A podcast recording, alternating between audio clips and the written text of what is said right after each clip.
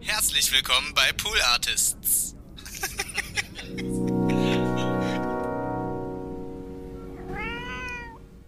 Gerade ist eine schwierige Zeit auf Twitter. Es wird sehr viel gestritten. Es gibt sehr, sehr viele schwierige Themen. Da ist es nicht so leicht, als Marke irgendwie cool herauszustechen. Und außerdem schwankt das auch einfach mal ganz natürlich. Und da habe ich auf meinem Twitter-Kanal nachgeschaut, wie meine Reichweite ist. Und ich fand es mega krass, dass ich, also ich hatte so eine Wetten-dass-Quote. Also mein Höchstwert war so 20 Millionen im Monat. Ja. Und das ist aber auch 2 Millionen meine. Aber das fand ich so 20 Millionen war so einmal Thomas Gottschalk in den besten Zeiten so 20 Millionen Leuten gesprochen. Da soll mein Bruder erstmal hinkommen. 1, 2, 3, 4.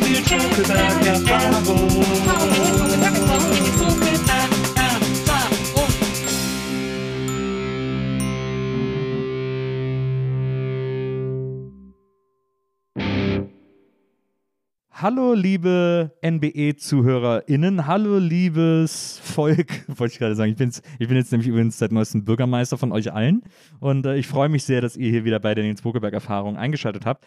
Heute habe ich einen Gast, auf den ich mich sehr gefreut habe, weil er einer der lustigsten Menschen ist, die es im Internet gibt. Und wir sind uns bisher immer so 2-3 Mal über den Weg gelaufen, aber wir haben uns immer so aus der Entfernung so respektvoll zugenickt, möchte ich sagen, sind aber nie größer ins Gespräch gekommen. Doch, aber du hast es vergessen. Ah, wirklich? Ja, wir einmal haben wir vorm St. Oberholz, glaube ich, eine Dreiviertelstunde lang wirklich gut geredet, aber es ist ewig lange her. Eine Dreiviertelstunde lang? Ja, wirklich. Vorm St. Oberholz? Ja, aber da war, glaube ich, ein Torstraßenfestival oder sowas. Ah. Das ist aber wirklich sehr, sehr lange her. Okay, dem gehen wir jetzt näher auf den Grund. Ich stelle dich noch schnell vor, meine Damen und Herren. Heute ist bei mir Peter Wittkamp. Hallo Peter. Hi. Das ist ja Wahnsinn. Kann ich mich gar nicht dran erinnern. Also ich kann mich noch vage ans Torstraßenfest erinnern. Ja, vielleicht kanntest du mich da nicht so, aber wir sind irgendwie zufällig über irgendjemanden ins Gespräch gekommen. Das war wirklich echt interessant. Ich dachte auch, das ist ein netter Typ. Ist aber wirklich auch schon Jahre her. Über was haben wir uns denn da unterhalten? Ich glaube Musik.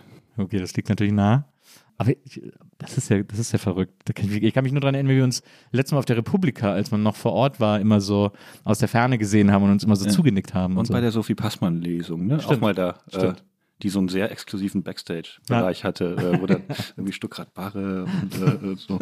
Stimmt, weil wir ja auch quasi alle Labelmates sind. Also du nicht mehr. Für mich so als Neurosenregen ist er, glaube ich, nicht mehr bei Kiwi erschienen. Aber du hast davor genau 3 Bücher bei Kiwi geschrieben. Noch nicht mal. Ich habe eigentlich nur ein Buch bei Kiwi gemacht, aber wir sind gut und die haben sich auch gefreut. Es ist niemand böse auseinandergegangen, aber dann hat sich für andere Bücher einfach ein anderer Verlag aufgetrennt, beziehungsweise eins wollten sie nicht machen, aber offiziell bin ich ja noch Kiwi-Autor, aber das Aktuelle ist bei BTB Random House gerade. Man ist ja Kiwi-Autor for life, genau. Muss man sagen. Und wurde dir auch erklärt, dass wenn man 3 Bücher gemacht hat, kommt man in die Galerie oder so? Nee. Die haben im Verlagsflur gibt es so eine Galerie von den Autoren. Da kommt man aber erst hin, wenn man 2 oder 3 Bücher bei denen geschrieben hat. Ich war noch nie bei Kiwi vor Ort. Oder war es vielleicht, wenn man erst 3 Bücher bei denen verkauft hat? Das kann natürlich auch sein. 3 Stück, egal. Deswegen hänge ich da noch nicht. Aber das ist mein erklärtes Ziel. Ich weiß auch gar nicht, ob die alphabetisch ist. Dann würde ich ja wahrscheinlich neben Böll hängen. Das würde mir gut stehen. Ja, und Bukowski. Stimmt. Peter, schön, dass du da bist. Du bist als Gag-Autor bekannt, hast unter anderem für die Heute-Show geschrieben, für Böhmermann, bist einer der Köpfe hinter der legendären BVG-Kampagne, weil wir dich lieben, also diese ganze Social-Media-Betreuung dieser Kampagne und so ist alles auf deinem Mist gewachsen, unter anderem. Bevor wir dazu kommen, wollte ich ein bisschen mal in auf deine Herkunft, beziehungsweise erstmal noch kurz erklären, wir wollen ja unseren Gästen hier bei der Nils-Bokelberg-Erfahrung immer, wir wollen es ihnen so gemütlich wie möglich machen. Dafür fragen wir erstmal nach Snackwünschen, Getränkewünschen. Du wolltest irgendwie einen schönen Rotwein haben. Den haben wir dir natürlich hingestellt, ein bisschen Nüsschen. Und dann suchen wir immer ein Vorbild oder ein Idol oder eine Inspiration für unsere Gäste und rahmen sie ihnen ein hier auf den Tisch. Und kannst du erkennen, wen wir dir hier hingestellt haben? Ein Volleyballer, das habe ich noch gar nicht gesehen. Das ist ein Volleyballer, aber ich habe keine Ahnung, wer das ist. Das ist Lorenzo Bernardi, der Volleyballer des Jahrhunderts. Wurde gewählt vom Internationalen Volleyballverband zum Volleyballer des Jahrhunderts. Und da habe ich gedacht, das ist doch etwas, wo du dich zu Hause fühlst. Weil ich Volleyball früher gespielt habe? Ja. Ich war im Volleyballverein, weiß ich nicht, seit ich 17, 18 bin. Bin dann auch hier in Berlin eine Zeit lang bei den Neukölln Kangaroos. Das heißt wirklich so. Ja, Neukölln Kangaroos habe ich gespielt. Ich wusste gar nicht, dass Volleyballverein auch so witzige Namen hat. Das wäre so ein Baseball. Mein erster hieß TuS Asbach. Der war relativ langweilig. Aber das, die Neukölln Kangaroos, das ist so ein Hobby für ältere so Leute auch. Genau, ja. Gagschreiber Volleyball. Und ja, Volleyball ist einfach, ich habe halt einen großen Vorteil, weil ich so groß bin, ja. Muss ich nicht so viel können wie andere, weil ich kann mich einfach ins Netz stellen und so einfach so runterschlagen. Ja, genau, so ja. Umgetreten Hitlergröße. Ne? Und irgendwie habe ich da auch ein Talent für, so bescheuerte Aktionen zu machen. So diesen Bäckerhecht, ne? Also wo man so irgendwie aus einem Torwartimpuls irgendwo zur Ecke springt oder zur Seite und dann noch mit dem Fingerkuppe den Ball. Das obskurerweise kann ich das irgendwie, ne? Also ich bin nicht sensationell Volleyballspieler, aber ich habe manchmal diese Reflexe, wo dann die Leute sagen, wie hat er das gemacht, ne? Und das ist mir zugute gekommen, dass ich jetzt gar kein so schlechter Volleyballspieler war. Aber ja, bin aber jetzt, es läuft ja auch fast nie im Fernsehen. Ich schaue jetzt eigentlich kaum Volleyball, deswegen kenne ich die Volleyballspieler jetzt auch nicht alle persönlich. Ich schaue dann tatsächlich mehr Fußball. Aber hey, Lorenzo scheint ein cooler Typ zu sein. Das habe ich auch. Ich hab einfach nach erfolgreichen Volleyballern gesucht und dann habe ich gedacht, den Volleyballer des Jahrhunderts, das wäre adäquat, dir den hinzustellen. Ja, das stimmt. Das stimmt. Hast du jemals gedacht, oder gab es eine kurze Phase, wenn du sagst, du hast schon mit 17, 18 angefangen, wo du gedacht hast, dass du vielleicht professionell Volleyball spielst? Nee, dafür wäre es ja viel zu spät gewesen. Ja, aber das weißt du mit 17, so reflektiert ist man doch mit 17 noch nicht. Selbst da hat man ja schon irgendwie, also ich komme schon vom Land und da ist man immer so ein bisschen hinterher. Da weiß man nicht so viel wie in der Stadt und das Internet gab es da damals noch nicht in dem Maße. Ja. Man hat sich schon manche Sachen einfach nicht gewusst. Also das Gefühl hatte ich schon, aber dass man jetzt im Profisport vielleicht eher mit 12, 13 anfängt, da wusste man schon von den Fußballvereinen, ne? Dass die auch irgendwie eine Jugendarbeit haben, dass die schon mal dann, mein Bruder war im Fußballverein und dann hatte man manchmal so einen Spieler, der ziemlich gut war, wo dann jemand aus der Stadt kam und sich den angeguckt hatte. Ne? Ja. Und da wusste man so ungefähr, wie das im Sport funktioniert und dass das dann mit 13, 14, dass da Talentscouts auftauchen, natürlich vor allem im Fußball. Deswegen habe ich mir mit 17, 18 keine Illusionen mehr gemacht, aber ich bin im Guinness-Buch der Rekorde wegen dem Volleyball. Stimmt, das habe ich gehört. Und zwar nicht, weil ihr jetzt sportlich so eine Mega-Mannschaft gewesen wärt. Auch. Ja, das auch. Aber vor allem, also du kommst aus Asbach, ne? Ja. Oder aus dem Vorort von Asbach. Asbach kennt man ja wirklich deutschlandweit durch Spirituosen, weil Asbach uralt, wie der Name schon sagt, aus Asbach kommt. Nein. Kommt nicht aus Asbach. Nee, der kommt aus Rüdesheim, was ich nur weiß, weil ich das halt jedes Mal gefragt werde. Noch nicht mal das. Aber ist Rüdesheim in der Nähe von Asbach? Nee, auch nicht. Hä? Das heißt einfach nur so. Wieso? Keine Ahnung, das habe ich noch nicht nachgeschaut. Müsste ich mal nachschauen, warum die in Rüdesheim so dreist waren. Unseren guten. Ich muss jetzt alle meine Asbach-Uralt-Gags schreiben. Bei uns gibt es einen Asbach. Es ist einfach tatsächlich ein Bach. Ah, vielleicht geht der bis Rüdesheim. Ich weiß, wo ist denn Rüdesheim? Rüdesheim ist in Hessen, glaube ich, oder so. Ne? Nee. Auch das ist Rüdesheim nicht Opel? Das ist nee. Rüsselsheim, das ist Rüsselsheim. Ja, genau. Kein Schnaps, nichts. Wir haben nichts, wofür das ist wirklich ein kleines Dorf. Ja, naja. Also man kann gut nach Bonn fahren. Das ist so das Feature von Asbach. Man kommt gut raus. Aber gibt es nicht in Asbach, das sagt mir doch irgendwas. Ist das nicht ein Ausflugsziel? Fahren da nicht Rentnerbusse hin? Ist da nicht irgendeine Burg oder so ein Scheiß? Das wäre schön, gar nichts.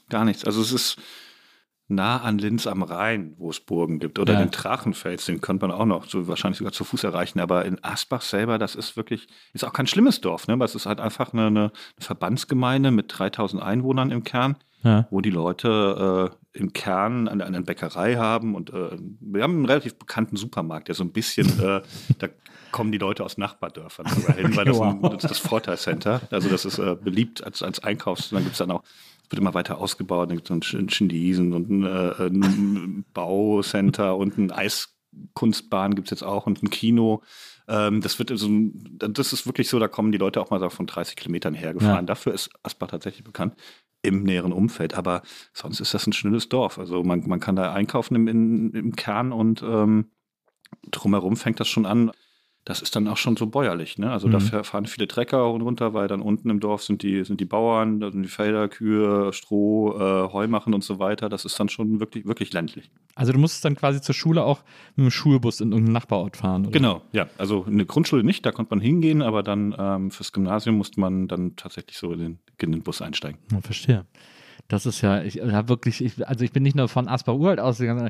Ich glaube, ich kenne Asbach wahrscheinlich, ich bin ja in Wesseling groß geworden und wenn wir dann mal so am Drachenfels waren, also Königswinter oder so, stand es wahrscheinlich irgendwie auf Schildern und wir sind dran vorbeigekommen. Ja, oder von der Autobahnausfahrt, man kennt es auch noch von der Autobahnausfahrt. Ja. Also wenn man dann irgendwie von Köln nach Koblenz fährt über die A3, dann sieht man schon mal Asbach irgendwie, Asbach, ja. Neustadt-Wied oder sowas als ja. Autobahnschild. Vielleicht so ist es so darüber in dein Gehirn. Okay, Bonn, als Jugendlicher in Bonn. Ich bin auch oft in Bonn gewesen. Da gibt es ja einiges zu erleben. Mehr als in Asbach. Mehr als in Asbach, ja, das stimmt. Da ist ja zum Beispiel bist du immer zu Rhein in Flammen gegangen?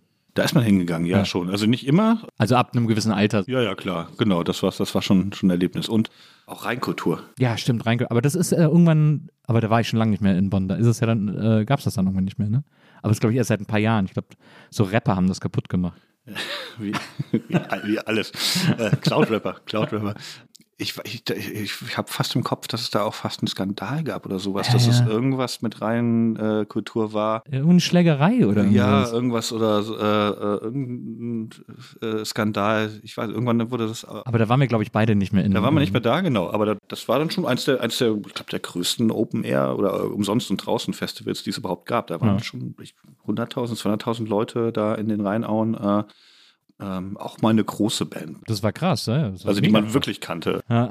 Da sind wir hingefahren. Ja, da habe ich, glaube ich, mal die Fantas live gesehen, wenn mich nicht alles täuscht. Da waren wir alle so krass beeindruckt, dass die da spielen. Ja, genau. Also das so, dass wir hatten immer einen guten Headliner, wo man so als Asbacher dann dachte, wow, in Bonn. Für Wesselinger war das auch aufregend. Da wartet das Leben. Und da hatte ich nämlich dann, bei Rhein in Flammen habe ich mal, also das für die Leute, die es nicht kennen, das war früher so, ich weiß gar nicht, ob es das überhaupt noch gibt, aber das war so ein riesen Feuerwerk in den Rheinauen. In Bonn. In Bonn gibt es ja die Rheinauen, ganz toller Park direkt am Rhein, riesig groß, wo es auch einen fantastischen Flohmarkt früher immer gab.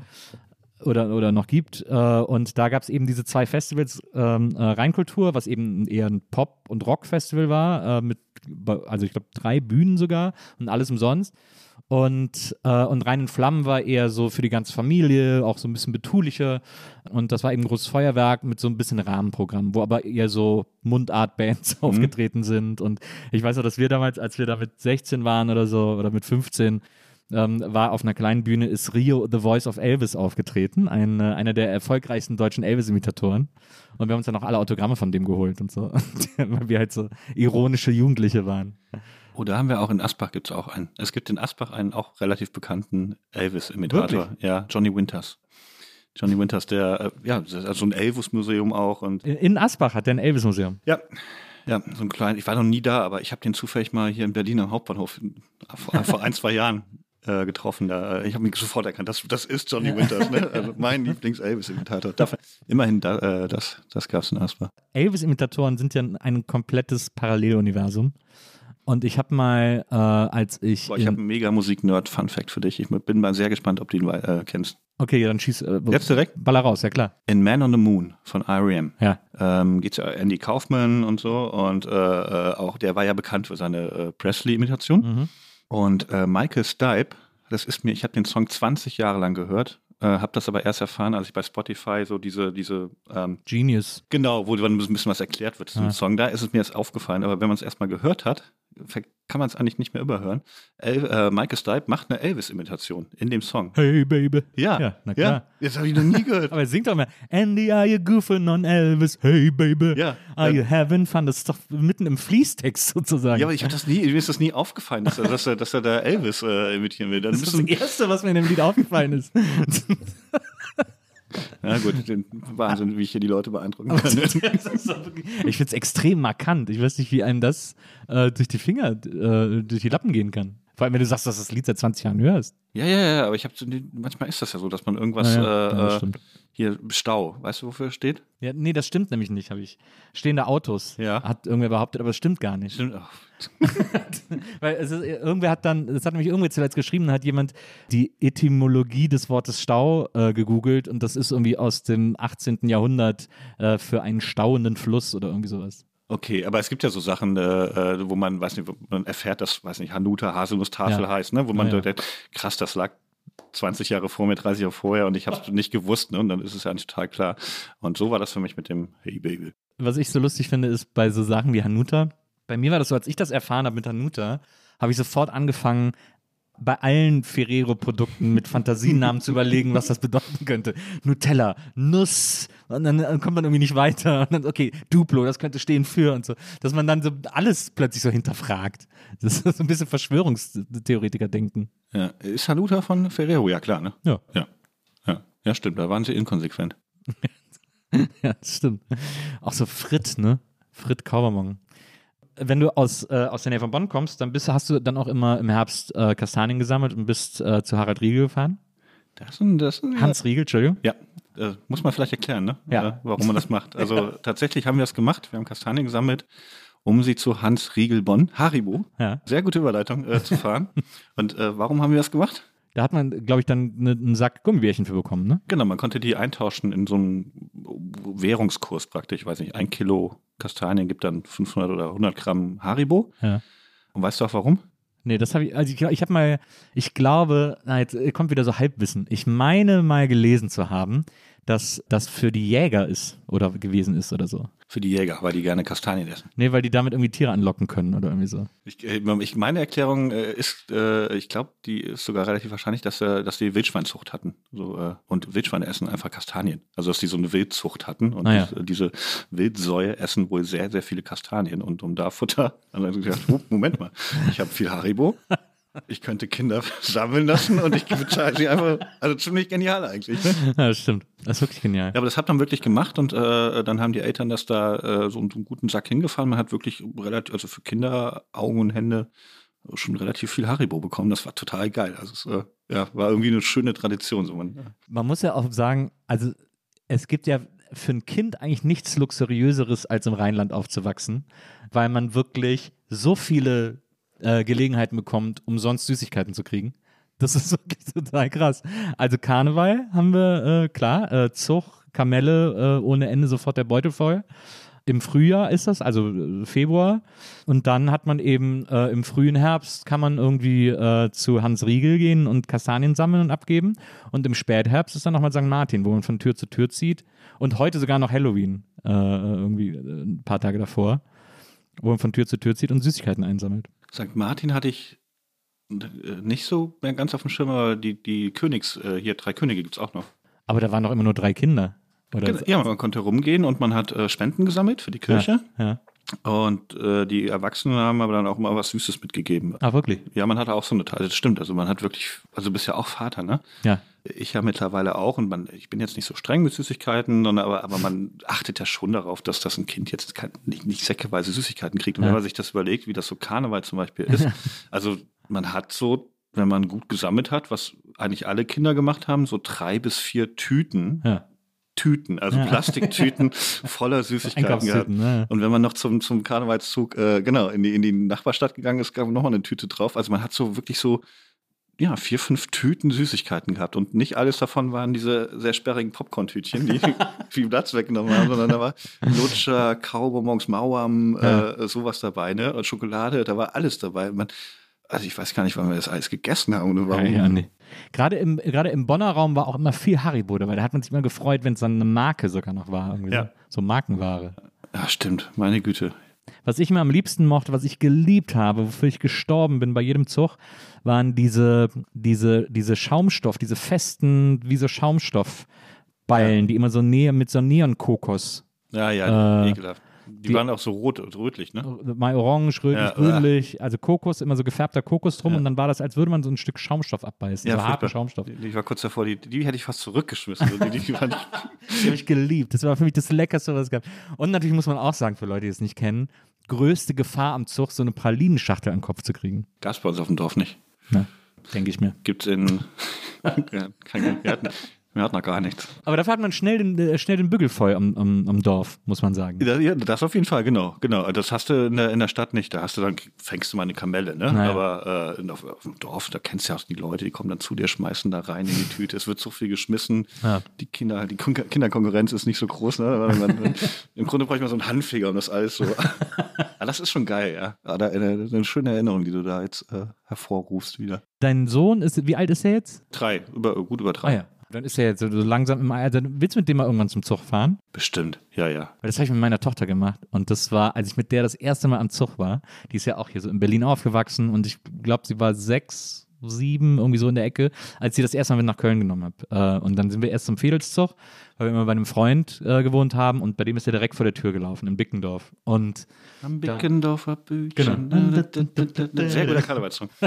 Und dann standen wir da und dann habe ich meine Tochter, die hat mich am Abend vorher noch gefragt, und dann werfen die Süßigkeiten oder was? Und so, und die konnte das gar nicht. Ich so, ja klar, du musst dann Kamelle rufen, dann werfen die. Ja, aber so Süßigkeiten, so Bonbons oder was? Ich so, ja, alles Mögliche. Und die hat das einfach nicht, das kann man sich halt nicht vorstellen, wenn man das nie gesehen hat. Und dann kam der Zug und dann ist uns genähert, irgendwie der erste Wagen, und ich gesagt, so, und jetzt musst du rufen, Kamelle! Und dann kam der und die so, ah, ich traue mich nicht, Papa, und hat sich dann so bei mir irgendwie so am Rockzipfel versteckt, irgendwie so, und ich so, pass auf, ich zeig's dir mal. Und dann kam der Wagen und ich rufe so, Kamelle! Und die Typen am Wagen direkt so, wumm, haben sie sofort zugeworfen mit lauter Süßigkeiten, und meine Tochter sieht das, sie guckt in ihre Tüte, guckt in ihre Hände, guckt mich an und sagt mit der größten Aufregung, die sie jemals im Leben gespürt hat, Papa, die werfen wirklich mit Süßigkeiten Kamelle! Und war dann nicht mehr zu halten. Das ist wirklich, das zu erleben, wie das so ein Kind das erste Mal checkt, das war wirklich alles wert. Das war wirklich der absolute Hammer. Auf jeden Fall werde ich das machen. Also es ist auch mega süß, wenn kleine Kinder kostümiert sind als Eisbär oder sowas. Und unser Haus ist dann 50 Meter von einer guten Stelle, wo man den Asbacher Zug gucken kann. Sehr gut. Entfernt, und dann trifft man sich dann auch dann mit der Familie und dann werden die Kinder kostümiert und kriegen so lustige Sachen an, irgendwie süße Eisbären, schwarze Nase und so. Übrigens, ich habe vergessen zu sagen, warum ich im Guinness-Buch bin. Stimmt, ja, da wäre ich sowieso noch hingekommen, aber... Mit dem Volleyballverein sind wir, man baut dann ja auch so Wagen auf dem Dorf, und viele Vereine machen da mit beim Karnevalszug, ne? Der weiß nicht, der Schützenverein macht mit, natürlich die Karnevalsvereine, aber so, wenn man ein Verein ist, der was auf sich hält, auf dem Dorf, macht man mit beim Karnevalszug. Ja. Und dann muss man halt irgendeinen Wagen haben, und das ist manchmal kreativ, manchmal ist es auch, weiß nicht, damals konnte man eventuell noch Cowboy-Indianer machen oder sowas, aber wir haben eine Tigerente gemacht aus Pappmaché. Da trifft man sich so, weiß ich nicht, 10, 12 Wochen vorher und trifft sich so an einem Abend die Woche und macht dann sehr viel Pappmaché auf so ein Drahtgerüst, malt das dann noch schwarz-weiß an, hat dann relativ einfach eine sehr große Tigerente. Und irgendjemand hat das ins Guinness-Buch der Rekorde geschickt. Und anscheinend gab es in diesem Jahr so wenig Rekorde, dass da irgendein verzweifelter Guinness gesagt hat, meine Güte, nehmen wir halt die scheiß Tigerente aus Asper. Und dann sind wir mit Foto von unserer Tigerente, und ich bin da auch dann ganz klein zu erkennen, in der 2000er Millenniums silberklitzenden Edition reingekommen und als größte Tigerente der Welt. Hast du die Ausgabe zu Hause? Ja klar, natürlich. Das war früher immer, wenn Freunde das Guinness-Buch der Rekorde hatten. Meine Mutter wollte das nie kaufen, weil sie immer gesagt hat, das ist totaler Scheiß, aber ich habe das mir so gerne angeguckt, wenn das Freunde hatten. Ja, ich auch. Das ist ja auch Hilfe, also man lernt ja auch viel für Kinder, also der schnellste Gepard, ne? Also das schnellste Landtier, ne? Der Gepard, das ist das schnellste Lufttier, der Wanderfalke. Also das sind Sachen, die lernt man im Guinness-Buch der Rekorde. Und die braucht man ja auch. Ja, wer wird Millionär, weiß nicht, für 60.000 Euro locker. War denn dann auch so ein Guinness-Notar beim Zug, um die Tigerente abzunehmen, oder? Ich glaube nicht. Ich glaube, man hat da einfach ein Foto reingeschickt, und dann war das wahrscheinlich, ich habe das nicht mehr mitgekriegt, weil dann ging das so langsam bei mir Richtung Studium. Wahrscheinlich gibt es aber auch so eher unwichtige Rekorde, wo es nicht so wahnsinnig ist. Da ist wahrscheinlich die Rekordvergabestelle noch sehr locker. Ja, genau. Komm hier, für Tigerenten schicken wir keinen. Ist denn, steht der Rekord noch, oder seid ihr mittlerweile übertroffen worden? Ich nehme an, das ist einer von den Rekorden, die jetzt, also wahrscheinlich hast du so im Guinness-Buch der Rekorde sowas wie, du hast natürlich immer dabei so schnellster Läufer der Welt, ne? Und dann hast du irgendwie Usain Bolt, und dann läuft er dann noch schneller, und dann wird das immer wieder geupdatet. Also ich glaube, wahrscheinlich auch so die meisten Liegestützen oder irgendwie so Rekorde, die immer weiter übertroffen werden, aber ich glaube, so, es gibt auch diese Art von Rekorden, wo man sagt, komm, schön, dass wir es einmal dabei hatten, aber da machen wir jetzt auch keinen Wettkampf draus. Und ich würde schätzen, dass die Tigerente dann eher in diese Kategorie reinfällt. So ein Füllrekord. Ja. Aber falls jemand eine größere Tigerente von deinen Zuhörern hat, soll er sich mal melden. Ja. Ich bezweifle es. Ja, das bezweifle ich auch. Aber dann wart ihr sozusagen die Jacques Tillys von Asbach. Wer ist nochmal Jacques Tilly? Das ist der Typ, der in Düsseldorf immer diese bissigen Polizwagen macht. Mhm. Ja, aber jeder war da. Also jeder war da, sein eigener Jacques Tilly. Also wirklich so viele Wagen, die müssen ja erstmal gebaut werden. Wobei es gibt auch so Standardwagen, die kann man immer, also so. Die werden ja immer benutzt. Ja, also man macht ein Plakat drauf. Ne? So. Ja. Man muss ja dann, wenn man beim Zug mitläuft oder mitfährt, muss man ja das Wurfmaterial auch selber kaufen, ne? Boah, das weiß ich nicht, wie das geregelt wurde. Ah, ja, okay. Ich weiß. Hat man dir einfach gegeben? Genau, das war vielleicht über die Vereinskasse, aber klar, man muss das schon kaufen. Wahrscheinlich über den Vereinsbeitrag, dass das irgendwie dann säckeweise gekauft wurde. Aber in dem, wo ich da mitgegangen bin, habe ich mich mehr für diesen kompletten Suff interessiert, der auch da möglich war. Also man konnte sich grandios wegschießen. Das ist eigentlich, wenn man darüber nachdenkt, das ist eigentlich verboten, müsste verboten sein, dass ich da überhaupt noch mitlaufen durfte, weil man hat so viel Schnaps getrunken, so als 17-Jähriger, und das überhaupt nicht vertragen und kreuz und quer und noch einen sauren Apfel und natürlich noch ein Bier und den guten Dorfschnaps einfach immer. Man war davor am Vortag schon auf dem Zug in der Nachbarstadt und hatte schon einen Kater und Restalkohol und hat darauf dann noch mehr gekippt. Also es war. Seid ihr dann auch noch zum montags irgendwie zum großen Zug gegangen nach Bad Godesberg oder Bonn oder Siegburg oder? Nee, das war montags, war ja immer in Asbach. Ach so, Asbach ist auch montags. Mhm, genau, tatsächlich klassischer Rosenmontag. Sonntags war in der Nachbarstadt, Neustadt, wo ein Gymnasium war, und deswegen hat man das mit Köln nicht so auf dem Schirm gehabt. Also man hat das vielleicht morgens beim Fernsehen geguckt, bevor der hier in Asbach losging. Das kam dann später so ein bisschen, weil mein Bruder dann nach Köln gezogen ist. Und dann war ich auch mal über Karneval dann da. Und dann ist man dann schon mal hingegangen oder zum Fedezug und so weiter. Ja. Das kam, aber das war schon dann eher so, war auch cooler als Kind. Ne? Man, hast ja gesagt, man hat mehr Süßigkeiten gefangen. Man kannte natürlich dann auch ein paar Leute. Ja, ne? Ach, guck mal, da kommt die Kita, ne? Oder Kindergarten. Oder da kommen die, die Funke-Mariechen kommen. Ne? Ja. und so Kram. Also. Ich bin Karneval immer in Köln und am Rosenmontag fahre ich immer in die Eifel zu meinen Eltern, weil die in einem Dorf wohnen, wo auch am Rosenmontag immer der Zug geht. Also weil in Wesseling früher ging der immer sonntags, dann konnte man montags immer nach Köln, das war immer geil. Aber da bei meinen Eltern in der Eifel, wo die jetzt leben, da geht der immer montags, und das ist aber immer, das liebe ich total. Meine Eltern wohnen direkt am Zugweg, die haben da irgendwie ein Häuschen. Und dann gehe ich zu denen, die haben dann immer Frikadellen gemacht, und dann laden sie Freunde ein, die machen dann so Muzemandeln und dieses ganze Quarkbällchen und so weiter. Mettbrötchen. Genau. Gibt es Röggelsche mit Käse. Mein Vater hat jetzt angefangen, in die Frikadellen und so immer so Schilder zu stecken, 3 € und so. Und dann haben die auch ein bisschen Kölsch da und dann läuft Musik, und dann dieser Zug geht zweimal an dem Haus vorbei, der hat auch nur 5 Wagen, geht zweimal vorbei und wir haben danach 3 Tüten voll. Das ist echt abartig. Also natürlich auch so mit Servietten, die werfen zum Beispiel ganz viele Servietten auch am Land, weil die so schön weich und billig sind. Und die ganzen Frauen freuen sich alle darüber. Da werden immer die Servietten fürs ganze Jahr gesammelt. Was man an Servietten fängt. Ich habe auch das Gefühl, wenn über diese Zeit oder die Saison redest, dann wird deine Stimme auch ein bisschen kölnerischer. Ne? Ja, das glaube ich auch. Ja, das glaube ich. Ich habe ja auch, als ich das letzte Mal in Köln feiern war, habe ich ja unbekannterweise deinen Bruder kennengelernt. Das habe ich auf Instagram gesehen. Du hast ein Foto von einer verkleideten Person, die als Lars Eidinger verkleidet war. Ne?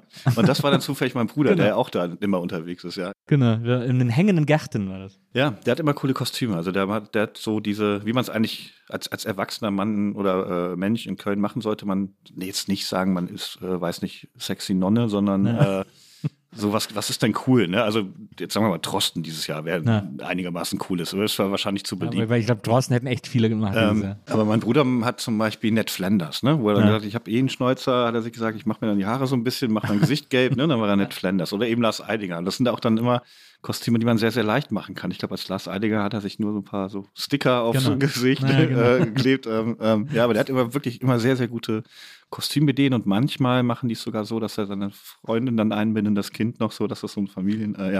ist immer cool. Na, das war ein wahnsinnig lustiges Kostüm. Dein Bruder ist ja auch auf Social Media aktiv. Der ist, halt mich auf, wenn ich das falsch sage, ich glaube, er ist Urologe, gelernter Urologe, und macht so eine Art Aufklärungsvideokanal auf Insta und so, wo er einfach über gängige, auch Sexualprobleme spricht, die manche Leute sich vielleicht nicht trauen zu fragen oder die immer so ein bisschen irgendwie so hinter vorgehaltener Hand. Und er erklärt da sehr locker in Videos irgendwie einfach die Leute auf, wie sich das mit solchen Sachen verhält. Ja, vor allen Dingen ist das gestartet bei TikTok. Also die wurden gefragt von, mittlerweile ist das, glaube ich, von einer Krankenkasse übernommen worden, Barmer, DRK, ich weiß es nicht. Die haben das praktisch eingekauft, dieses Format. Ja. Aber die haben da angefangen als Aufklärungskanal auf TikTok, und da ist es tatsächlich noch mal sinnvoller als auf Instagram, finde ich, weil die wirklich Millionen, zum Teil eher junge Leute erreichen. Also die haben zum Teil, weiß ich nicht, 4, 5 Millionen, 12 Millionen Klicks auf diese Videos, haben 1 Million Follower. Also es wird schon sehr, sehr gut angenommen. Ja, und reden da eine Gynäkologin als für den weiblichen Part und er eben für den eher männlichen Part, oder Penisfragen und so weiter, reden dann sehr, sehr offen über Sex. Und klären dann auf, also beantworten dann wirklich so Fragen, die junge Leute umtreiben. Ne? Also so ein bisschen Dr. Sommer, aber sehr locker erzählt, finde ich auch ganz gut. Und auf Instagram macht er so ein bisschen so, er postet es auch noch da. Zweitverwertung. Genau, die Zweitverwertung auf Insta, aber hauptsächlich ist das auf TikTok gestartet und läuft total gut. Ja, das sind Reichweiten, da können wir beide nur von träumen, Peter. Das ist wirklich, wir beackern das falsche Feld, glaube ich. Ich habe gestern sogar, da hatten wir, ich mache ja auch viel, nicht viel, aber ein bisschen Agenturarbeit, und da hatten wir für einen Kunden, dass die Reichweiten ein bisschen eingebrochen sind. Ne? Das haben, weiß nicht, diesen einen Monat 500.000 Leute gesehen und jetzt nur 200.000. Dann sagt der Kunde ja immer, ja, was ist denn da los? Ne? Und seid ihr nicht mehr unterhaltsam auf Twitter für unsere Marke? Und dann ist der Projektmanager nervös, weil er muss das dem Kunden erklären. Und ich habe dann gesagt, ja, das liegt auch, also gerade ist eine schwierige Zeit auf Twitter, es wird sehr viel gestritten, es gibt sehr, sehr viele schwierige Themen, da ist es nicht so leicht als Marke irgendwie cool herauszustechen, und außerdem schwankt das auch einfach mal ganz natürlich. Und da habe ich auf meinem Twitter-Kanal nachgeschaut, wie meine Reichweite ist, und ich fand es mega krass, dass ich, also ich hatte so eine Wetten-dass-Quote. Also mein Höchstwert war so 20 Millionen im Monat. Ja. Und das ist aber auch 2 Millionen meine. Aber das fand ich so 20 Millionen war so einmal Thomas Gottschalk in den besten Zeiten so 20 Millionen Leuten gesprochen. Das, da soll mein Bruder erstmal hinkommen. Ja, das stimmt. Aber wirklich. Ist er eigentlich älter oder jünger als du? Jünger, 2 Jahre. Bist du der Älteste? Oder und dann kommt danach noch eure Schwester? Oder? Kommt noch eine Schwester. Das waren die leiblichen Geschwister. Mein Vater hat dann noch weiter geschnackselt, hat noch mit einer neuen Frau Zwillinge, auch schon über 20, und eventuell noch mit einer anderen Frau noch ein Kind. Okay, wow. Ich muss tatsächlich wirklich überlegen, wenn mich jemand fragt, wie viele Geschwister ich habe, muss ich wirklich ein bisschen überlegen. Ja, verstehe. Aber der Älteste ist natürlich auch immer, da muss man ja auch immer der Schlauste sein, ne? Oder zumindest der am ehesten nachgibt, der Klügere gibt, der Ältere gibt nach. Ja, Verantwortung, glaube ich, muss man so ein bisschen tragen. Und man ist der gedanklichen Welt von Mama dann am nächsten ist. Ne? Wenn die sagt, bitte nicht bis 11 Uhr Fernsehen gucken. Ich bin heute mal irgendwie auf, weiß nicht, beim Chor singen, aber ihr geht um 9 im Bett, du um 10, du um 10:30 oder so weiter, dann muss man sagen, okay, das hat ja auch einen Grund, ne? Und das seinen kleineren Geschwistern so ein bisschen erklären, warum die Mama das jetzt gesagt hat und warum man natürlich jetzt nicht Party macht. Man hat so ein bisschen Verantwortung, finde ich, das nervt. Ja, das ist interessant, weil ich war immer der Jüngste. Ich habe 3 ältere Geschwister, die sind sehr nah beieinander altersmäßig, und 10 Jahre später kam ich. Also ich war immer in der perfekten Verwöhn-Pole-Position. Also wo selbst meine Eltern irgendwie gesagt haben, ja komm, jetzt haben wir bei den 3 schon alles ausprobiert, was man falsch machen kann. Der wird schon irgendwie groß, irgendwie so. Deswegen, aber wenn ich dann meinen ältesten Bruder, mit dem ich quasi am meisten von den 3 zu tun hatte, wenn ich mir den so angucke, ist der auch immer so ein bisschen so der ruhigste vielleicht von allen oder so, oder der besonnenste so ein bisschen. Bei uns hat sich das gedreht dann. Meine Schwester, also leiblich, die jüngste, ist dann so die erste gewesen, die Kinder bekommen hat, und die erste, die überhaupt geheiratet hat, die erste, die ein Haus gekauft hat, also die, und auch so die erste, die man anruft, wenn man mal was ganz Wichtiges von einer sachlichen Person. Also ich glaube, mein Bruder und ich, wir rufen dann beide meine Schwester eher an. Also ich rufe natürlich auch meinen Bruder an, wir haben auch ein sehr, sehr gutes Verhältnis, aber die ist so eine Instanz und irgendwie für uns dann gefühlt so ein bisschen die große Schwester geworden, obwohl sie die Jüngste ist. Das hat sich dann, und ich bin fast schon eher der Larifari geworden. Das stimmt, das muss man auch wirklich sagen. Also es ist nicht so ganz klar, als du, wenn du mit 17, 18 mit Volleyball angefangen hast und dann irgendwann in die große weite Welt nach Bamberg gegangen bist. Man hat übrigens auf dem Land, hat man alles Sportarten gemacht, ne? Das war für mich total normal, dass man... Aber hast du auch Fußball gespielt? Ich habe auch Fußball gespielt, war Torwart, war rechter Verteidiger. Ich habe aber auch Handball gemacht, auch Basketball gemacht. Man hat so auf dem Land...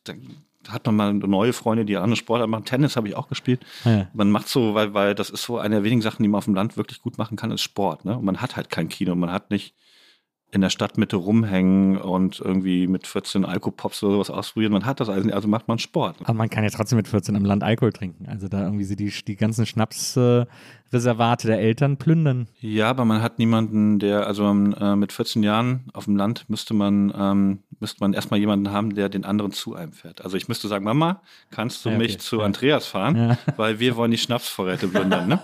Das fängt dann so an mit 16, wenn man ein Moped hat. Ja. Dann kann man diese... Hattest du ein Moped? Ja. Hm. Ja, dann kann man so genau das erreichen. Man kann dann zu dem Kumpel fahren, weil da die Mutter gerade in Urlaub ist, die Schnapsvorräte. Ja. Und so war auch mein erstes Mal betrunken sein. Das heißt, also Mutter nicht da, Schnapsvorräte, wie heißt dieser Orangenschnaps? Bailoni? Nee, es gibt so einen Orangen, ich habe gerade den Namen vergessen, aber davon habe ich das erstmal. Orangenschnaps, also wirklich aus Orangen. Ach so, Cointreau. Ja, ich glaube, also, den habe ich getrunken, weil der gerade da war und das war nicht gut, wenn man das erstmal Alkohol trinkt. Ja, ein Freund von mir hat mal gesagt, er hat mal mit 18 mit einem Kumpel zusammen an einem Abend eine ganze Flasche Cointreau getrunken und dann war er einfach 2 Stunden blind. Er hatte dann voll Panik, dass er nie wieder wird sehen können, weil er einfach 2 Stunden lang nichts mehr sehen konnte. Kann ich nachvollziehen. Aber ja, also für mich war Sport, ich fand Sport voll ätzend als Jugendlicher. Also ich war zwar im Tennisverein, weil meine Mutter irgendwann mal gesagt hat, du musst dich irgendwie bewegen. Aber bei mir waren auch immer so die Typen in den Sportvereinen ätzend. Deswegen wollte ich da irgendwie nie so hin. Das fand ich mal so unattraktiv. Ne, das war uns schon wirklich wichtig. Und ich war auch wirklich gar nicht so unsportlich, wie man denken könnte. Also nie ganz gut, aber auch nie ganz schlecht. Fußball war mir zu rough, irgendwie war mir zu gewalttätig. Klar, mit 7, 8, 9 ist das so nett, ne? Man kickt halt Bälle, aber irgendwann fängt das an mit diesen Zweikämpfen, ne? Und also es ist ja auch vielleicht richtig so, dass die Leute sich durchsetzen müssen, weil ich fand das assi, ne? Also wenn du halt zu langsam bist oder so, oder wenn du den Ball unbedingt haben willst, kannst du ja gerne probieren, aber du musst da jetzt nicht so schubsen, ne? Und so drängeln, ne? Ich fand das irgendwie scheiße. Und, gut, beim Volleyball, man trifft halt nicht auf andere Leute, sondern die sind so durch ein Netz getrennt. Ich habe aber eine rote Karte bekommen. Wofür? Gibt's beim Volleyball. Schiedsrichter beschimpfen. Wie hast du den Schiedsrichter genannt? Ich glaube, ich habe ihm im Weggehen und dachte, er sieht's nicht, einen Stinkefinger gezeigt. Ah, okay. Verstehe. Oder sowas. Ja. Also weil ich mit einer Entscheidung nicht einverstanden war. Das hätten wir dir alle nicht zugetraut. Bitte. War, glaube ich, für mich sogar neu, dass man eine rote Karte überhaupt im Volleyball kriegen hat. Steht wahrscheinlich auch im Guinness-Buch der Rekorde. Einziger Typ mit roter Karte im Volleyball-Rekord. Einzige Rekord-Tigerentenbauer, der eine rote Karte im Volleyball hat. Was ist denn Asbach eigentlich für ein Kennzeichen? NR, Neuwiedrhein. Ah. Heißt das so? Ja doch, Neuwiedrhein, ja doch. Ja, verstehe. Weil das ist auch Siegburg, ist auch die Ecke und so, ne? Ja, sau unterwegs. Ja. BM, also Bergheim, was ja Wesseling war, ja BM bei Bergheim, das war immer die Abkürzung für bereifte Mörder. Mega guter Humor, das gefällt mir sehr. Also, dass so wirklich überall die Leute anfangen zu überlegen, wofür könnte das stehen. Ne? Und dass ich dann auch so eine Leseart, weil das ist einfach ist auch humortheoretisch ganz interessant. Also SU war eben Siegburg bei uns und da hat sich durchgesetzt sau unterwegs, weil es einfach passend ist. Ne? Mhm. Also hatte bestimmt auch mal jemand eine andere Idee, aber du musst ja auch mit einem Witz so dann die kritische Masse erreichen. Ne? Und was gab's das für NR? Gute Frage. Wahrscheinlich irgendwas mit Nichtraucher. Langweilig. Nicht. Ist das nicht auch? Aber ist das dann, wenn du sagst, dass man so Fuß zum Drachenfels kommt, also Königswinter und dahinter Königswinter, ist das nicht auch da, wo Adenauer gewohnt hat? Der hat doch quasi auf der Rückseite vom Drachenfels gewohnt. Ich weiß nicht, wo Adenauer gewohnt hat. Also ich weiß schon, dass es... Also wenn du vor dem Drachenfels stehst und bist quasi in Königswinter, dann rechts den Rhein entlang. Also man hätte, ich habe das jetzt eben so salopp gesagt, wie der Rhein das nun mal macht, aber man hätte schon ein bisschen was spazieren gehen müssen, dass man da zum Drachenfels kommt, das wäre schon eine Tagesreise gewesen. Das sind so 30, 40 Kilometer, musst du schon einplanen, ne? Ein paar Kölsch dabei trinken. Da ist denn Asbach direkt am Rhein oder ist das im Landesinneren? Landesinneren. Ja. Und noch auf der Seite von Rheinland-Pfalz, also nicht NRW. Sondern Ach so. Ach, du bist gar kein Nordrhein-Westfale. Nee. Ach. Nee. Hör mal, seid ihr das doch ja nicht. Ja, das ist wirklich so ein bisschen... Dürft ihr auch gar keinen Karneval feiern, das ist doch... was ist denn da los? Man ist offiziell Westerwälder. Oh, das schönste Mädchen vom Westerwald. Ja, aber das Westerwald klang für mich schon damals so, als das so ein bisschen wie... Da schläft er mit der Cousine oder so, oder Westerwälder, ne? Die Ludolfs und so, die sind eher Westerwälder gewesen. Das wollte man auch nicht so richtig sein, habe ich mich wohlgefühlt. Und man war es auch nicht, weil man eigentlich Bonner war. Aber ich bin da schon eine gespaltene Persönlichkeit. Naja, also als Rheinland-Pfälzer kann man auf keinen Fall Bonner sein. Ja, eben. Das ist ja mein Problem. Aber eigentlich war, also die Grenze zu NRW, die hätte man wirklich im leichten Spaziergang erreichen können. Ja, aber es lag halt dahinter. Jetzt wurde gerade im Westerwald und diese Familienverhältnisse erwähnt. Du hast ja auch zuletzt hast dich relativ unbeliebt gemacht, als du ein paar Sachen über das Saarland geschrieben hast. Ja. Das ist interessant, dass die Saarländer, das ist so ein Gag, der geht denen wahnsinnig auf die Ketten, diese Geschwister. Nee, bei den. Ich mache das immer so aus Testzwecken. Ne? Ich mache das auch über Sachsen, über Bayern sowieso. Ja. Früher waren es die Ostfriesen. Ne? Ich wundere mich dann immer über die Leute, die nicht erkennen, dass das ja ganz offensichtlich ein Witz ist. Und also das ist, warum soll ich denn jetzt so doof sein? Also ihr kennt doch die anderen Sachen, die ich schreibe. Ne? Meint ihr, jetzt bei diesem einen Thema bin ich so doof und sage so, ein ganzes Bundesland ist scheiße. Ne? Oder im Saarland schläft natürlich jeder mit der Cousine und dem Schaf. Ne? Also das ist doch ganz klar, dass man da eine Provokation einbaut, dass man eher daran interessiert ist, wie die Leute reagieren, dass man sich auch mal freut über jemanden, der sich wirklich darüber aufregt. Aber da bin ich immer wieder überrascht, dass Leute dann wirklich nicht checken, na klar ist das ein Witz. Ne? Ja, es ist so, ich finde es so faszinierend, weil, aber das ist die Frage, ne, bei den Ostfriesen irgendwie früher, Ostfriesensitze waren ja massiv in den 80ern. Das war ja wirklich, also für jeden Witz, für den man Trottel braucht, war es immer ein Ostfriesenwitz. Oder Blondine. Ja, das kam dann danach so ein bisschen, aber so davor waren es quasi immer nur die Ostfriesen. Und da hatte man nie so das Gefühl, dass aber es gab natürlich auch kein Social Media, wo die Stimme verstärkt worden wäre. Man hatte nie so das Gefühl, dass die jetzt so super beleidigt deswegen wären oder so. Ich meine, dann gab es natürlich auch Otto als Ikone des Ostfriesenwitzes sozusagen, der das dann alles einfach auf sich gezogen hat. Bei den Saarländern zum Beispiel finde ich so interessant, dass die immer so, wenn man dann eben so Witze macht über den kreisrunden Stammbaum und so, dann sind die immer so, immer diese Witze über Inzest, wir finden das nicht witzig. Aber jeder Saarländer, den du triffst, wird dir erzählen, Heinz Becker, das ist das Saarland, 100% und so. Und jeder Saarländer ist wie Heinz Becker irgendwie so, weil der halt so sehr charmant witzig ist irgendwie. Das ist dann plötzlich die super Identifikationsfigur. Und das finde ich immer so ein bisschen, das ist so sehr extremes Cherrypicking, muss man sagen, was das Saarland da betreibt. So Gag-Cherrypicking. So geht's nicht. Aber sag mal, bist du aus Asbach weg und bist nach Bamberg zum Studieren? Ja. Also hast dann da irgendwie Abi gemacht, nebenan in Neustadt war das, glaube ich, und bist dann nach Bamberg. Das ist jetzt, sagen wir mal, von hier gerechnet, wäre das so, als wenn man jetzt damals von Bonn nach Asbach gezogen wäre, wenn man jetzt von Berlin nach Bamberg ziehen würde. Aber umgekehrt ist das natürlich schon eine Stufe, ein Ableveln des Zustands, oder? Ja, voll. Also das war, ich war komplett begeistert, dass es da 2 Kinos gibt in der Stadt, dass es da eine Bar gibt, wo man abends hingehen kann, dass es irgendwie Cafés gibt, also es war ideal für mich, vom Dorf kommend, so eine Art Probestadt, ne? Zwischen Berlin zu haben, wo man mal städtisches Leben kennenlernt und aber jetzt auch nicht komplett überfordert ist, nicht sofort in Drogen verfällt, ne? Sondern wo man so ganz smooth reinkommt. Aber es war mega spannend für mich. Ich hatte zufällig meine erste eigene Wohnung in der Sandstraße, das war so die Kneipenstraße in Bamberg, wo ich auch viel dann später gearbeitet habe als Wirt oder als Barkeeper, nicht als Wirt, als DJ und als Koch auch.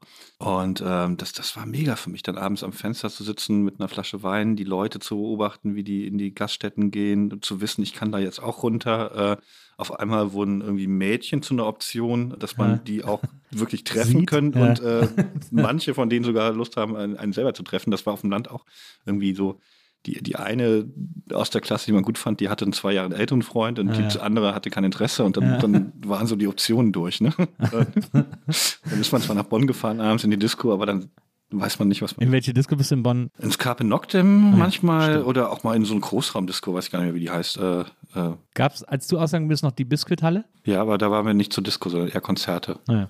Aber man ist halt in die Disco gefahren, wusste halt nicht, was man macht. Man war halt 4 männliche Trottel vom Dorf, die zu schüchtern sind und wo niemand auf die Idee gekommen wäre, zu sagen, hey, darf ich den Trink oder komm, wollen wir tanzen? Oder man stand an der Theke und hat sich betrunken und hat so, was, ach, ne? Wie so Heinz Strunk-mäßig, ne? Die Mädchen heute wieder, kein Interesse.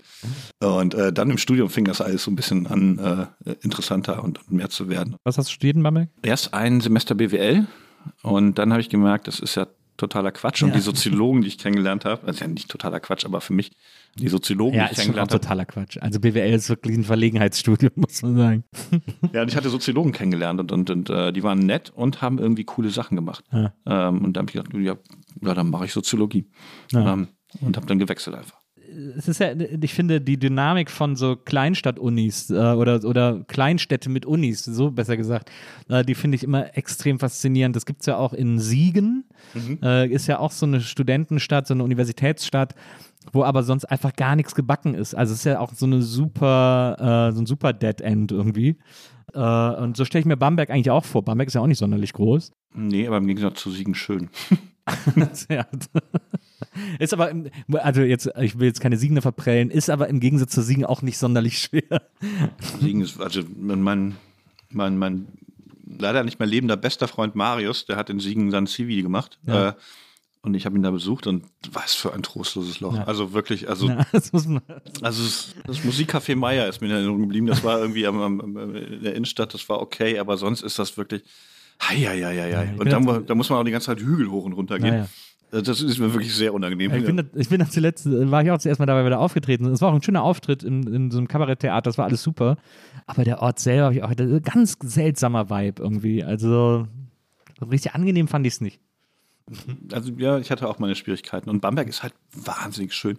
Lauter Altstadt. Also ich habe eigentlich die ganze Zeit nur in der Altstadt gewohnt. Ja. Und das sieht, du kannst in jeder Straße einen Film drehen, so ein altes tschechisches Märchen. Ne? Und viele Gaststätten. Das ist, glaube ich, der Landkreis mit der höchsten Brauereidichte weltweit. Ja. Ne, ist das eigentlich Bayern? Ja, die würden sagen Franken, aber ja. Aber Bundesland Bayern. Ja. Und man fühlt sich da wohl. Ne? Also es ist irgendwie nett und schön. Ich kann auch verstehen, dass man da wohnen bleibt, vielleicht im Umland, aber es ist so, gut, der fränkische Dialekt ist nochmal was anderes. Ja. Da ist man auch sehr schnell bei die Cousine begatten. Aber Allmächtner. ja. Auch zum Teil schwierig. Aber ich fand es mega gut. Nach 5 Jahren hat es dann irgendwie gereicht. Dann musste ich noch ein Praktikum machen, um mein Studium zu beenden und bin dann nach Berlin gegangen zur Universal Music, weil da war gerade was frei. Und bist du noch manchmal in Bamberg? Fährst du noch manchmal hin? Schon ja, weil meine Schwester wohnt noch in der Nähe. Ja. Und abends, wenn ich ein bisschen mehr Zeit habe, fahre ich dann auch mal nach Bamberg rein und finde das auch immer schön, so auch an die alten Städten, wo man dann gearbeitet hat oder zurückzugehen. Man kann immer noch gut essen und macht Spaß, ja. Ich war ja auch mal, ich war mal länger zurück in Bamberg, weil ich war mal tatsächlich vor 5 Jahren einen guten Monat in der Psychiatrie, weil alles zu viel geworden ist. Ah. Und ich war dann vorher bei meiner Schwester zu Besuch, weil es also schon da nicht gut aussah. Und dann haben wir irgendwas gesucht, weil wir gemerkt haben, ich kann jetzt auch nicht die ganze Zeit bei ihr wohnen. Mhm. Und dann haben wir eine Psychiatrie in Bamberg. Und dann habe ich quasi dann 5 Wochen lang auch in der Altstadt, sehr, sehr schön gelegen und keine 500 Meter, schätze ich mal, von meiner alten Bude entfernt, in einer Irrenanstalt gelebt. Ne? Aber hat dich das nicht retraumatisiert, da so nah an diesen alten Zeiten zu sein? Das war okay. Also mir ging es damals so schlecht. Ich hatte jetzt keinen Ausgehbock, aber es war irgendwie behaglich. Also ich kannte das alles so ein bisschen. Ja, es war vertraut. Es war das irgendwie fand ich es auch schön. Also es hat gut gepasst. Also wenn du da keinen Bock drauf hast, dann sag ruhig. Aber wie Irrenanstalt sagt man bestimmt nicht mehr. Ich darf das sagen. Ich war in einer. Ja, aber wie ist das denn da, so sich so selber einzuweisen oder so oder an einen Punkt zu kommen, wo man sagt, ich schaffe das nicht mehr, bitte helft mir. Was ist das? Hat man da das Gefühl, irgendwie, weiß nicht, aufzugeben oder so? Oder ist das irgendwie? Es ist ja auch sehr schambehaftet wahrscheinlich. Ich weiß, was du meinst, aber ja, ich glaube, von außen könnte man schon sagen, ne? Der ist jetzt ganz schön fertig, dass er das machen muss. Aus der inneren Perspektive ist es eher so, dass man ist ja, weiß nicht, aus den unterschiedlichsten Gründen sehr traurig, sehr fertig, sehr erboden. Und für einen selber ist es dann ein Schritt. Also man macht was. Also man macht nicht die nächste Nacht mit Tavo oder was weiß ich auf dem Bett oder falls man überhaupt Medikamente hat oder man ist nicht mehr den nächsten Tag zu Hause traurig, sondern man geht einen Schritt und macht was und versucht das zu ändern. Und deswegen ist es eigentlich fast schon das Gegenteil dieser Perspektive, dass man sich nicht aufgibt, sondern man macht das Gegenteil. Man gibt sich nicht auf und versucht da rauszugehen. Man macht den ersten Schritt. Und so kam das auch mir vor. Also ich war total froh, hatte auch so ein bisschen Bammel davor, vor allen Dingen, das erste Wochenende muss man auch da bleiben, darf nicht rausgehen, weil damit man erstmal das so alles kennenlernt und dann ist man, andere Leute dürfen schon rausgehen und ist auch ziemlich allein. So und tatsächlich gibt es auch so die Abteilung für etwas härtere Fälle, die geschlossene, die in der Nähe ist, ne, wo man dann auch nachts mal jemanden schreien hört. Also ist jetzt nicht immer nur angenehm, ne? Aber grundsätzlich, also so insgesamt ist das wie auf eine Art Klassenfahrt gewesen. Also man lernt sehr schnell Leute kennen, man hat so Essen von großen Tabletts immer so zusammen mit so Aufschnitt oder also Hagebuttentee. Ja, genau, wirklich, wirklich. Man hat Aktivitäten, die man macht. Man hat einen Tagesplan. Irgendjemand ist so eine Art Lehrer, der einem auch mal sagt, was man machen muss. Und man hat also ein Zimmer zu zweit. Also es ist wirklich sehr, sehr, also ich fand es echt auf eine Art schön. Verstehe. Interessant.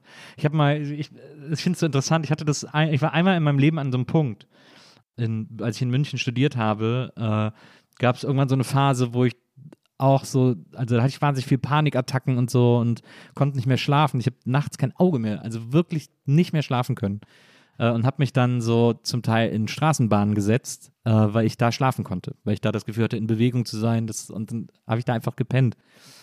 Und das hat mich fertig gemacht. Also es war wirklich so anstrengend für mich. Und da bin ich dann, weil da, wo ich gewohnt habe in München, war eines der besten Krankenhäuser in München, Klinikum rechts der Isar. Das war bei mir in der Nähe.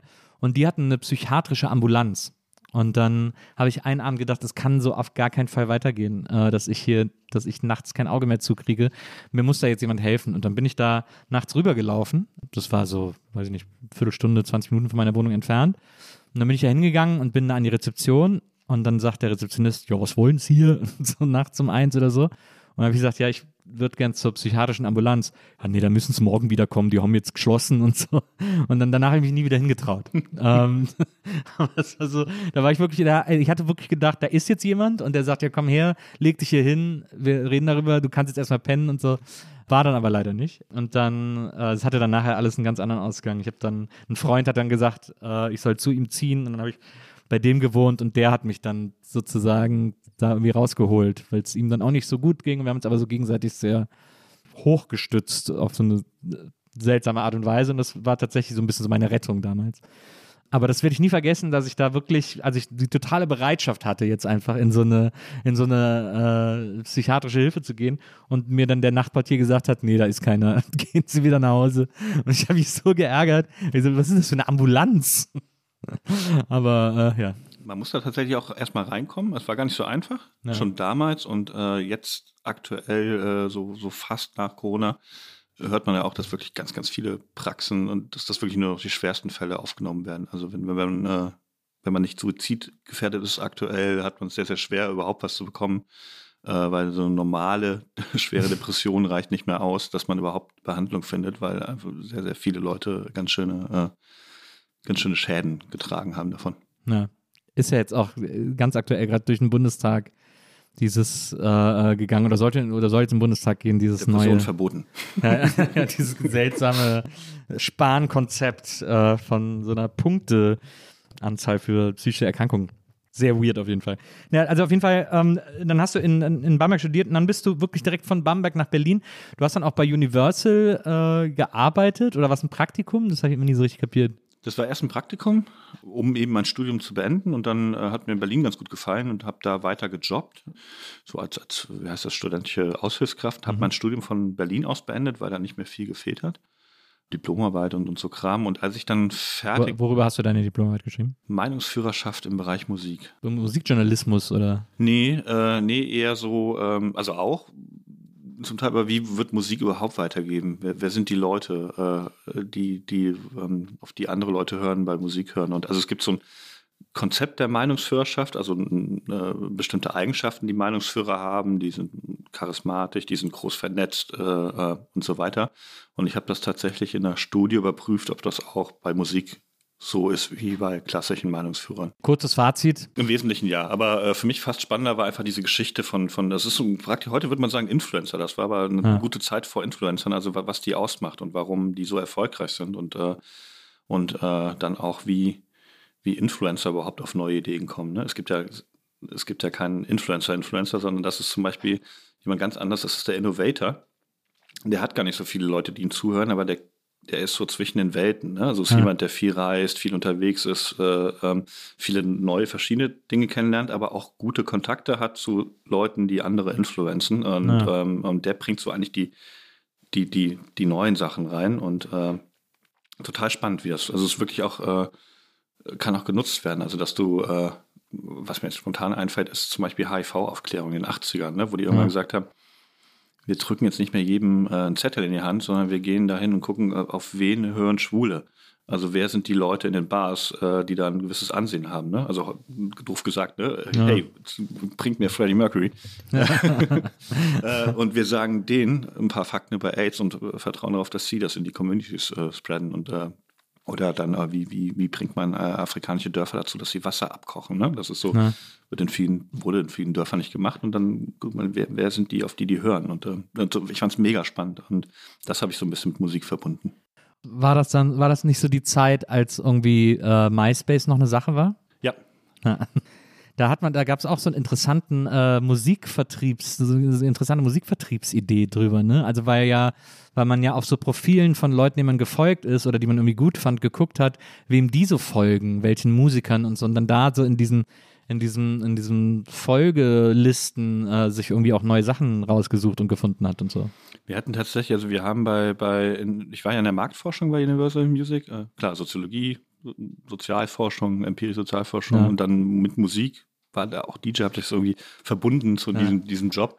Hat auch ganz gut gepasst, und wir hatten damals dann so ein eigenes Umfragepanel aufgebaut. Also wir hatten viel mit der GfK zusammengearbeitet und den konntest du immer Sachen schicken und sagen, mach mal das und das für mich, aber das war halt sehr teuer. Ja. Und wenn man selber Sachen machen wollte, zum Beispiel Leuten einfach Musik vorspielen, braucht man erstmal Leute, die da mitmachen. Und dann haben wir so ein Panel aufgebaut an Leuten, die an Umfragen teilnehmen, und um das zu bewerben, haben wir tatsächlich auch so einen MySpace-Account gemacht und dann da so Werbung dafür gemacht. Das war so das Social-Media-Tool, ne? Das war vor Facebook noch, in Deutschland zumindest, StudiVZ war dafür nicht so richtig geeignet. Also MySpace war für Musikmarketing schon das Ding. Das kann man sich gar nicht mehr vorstellen. Nee, wollte ich gerade sagen.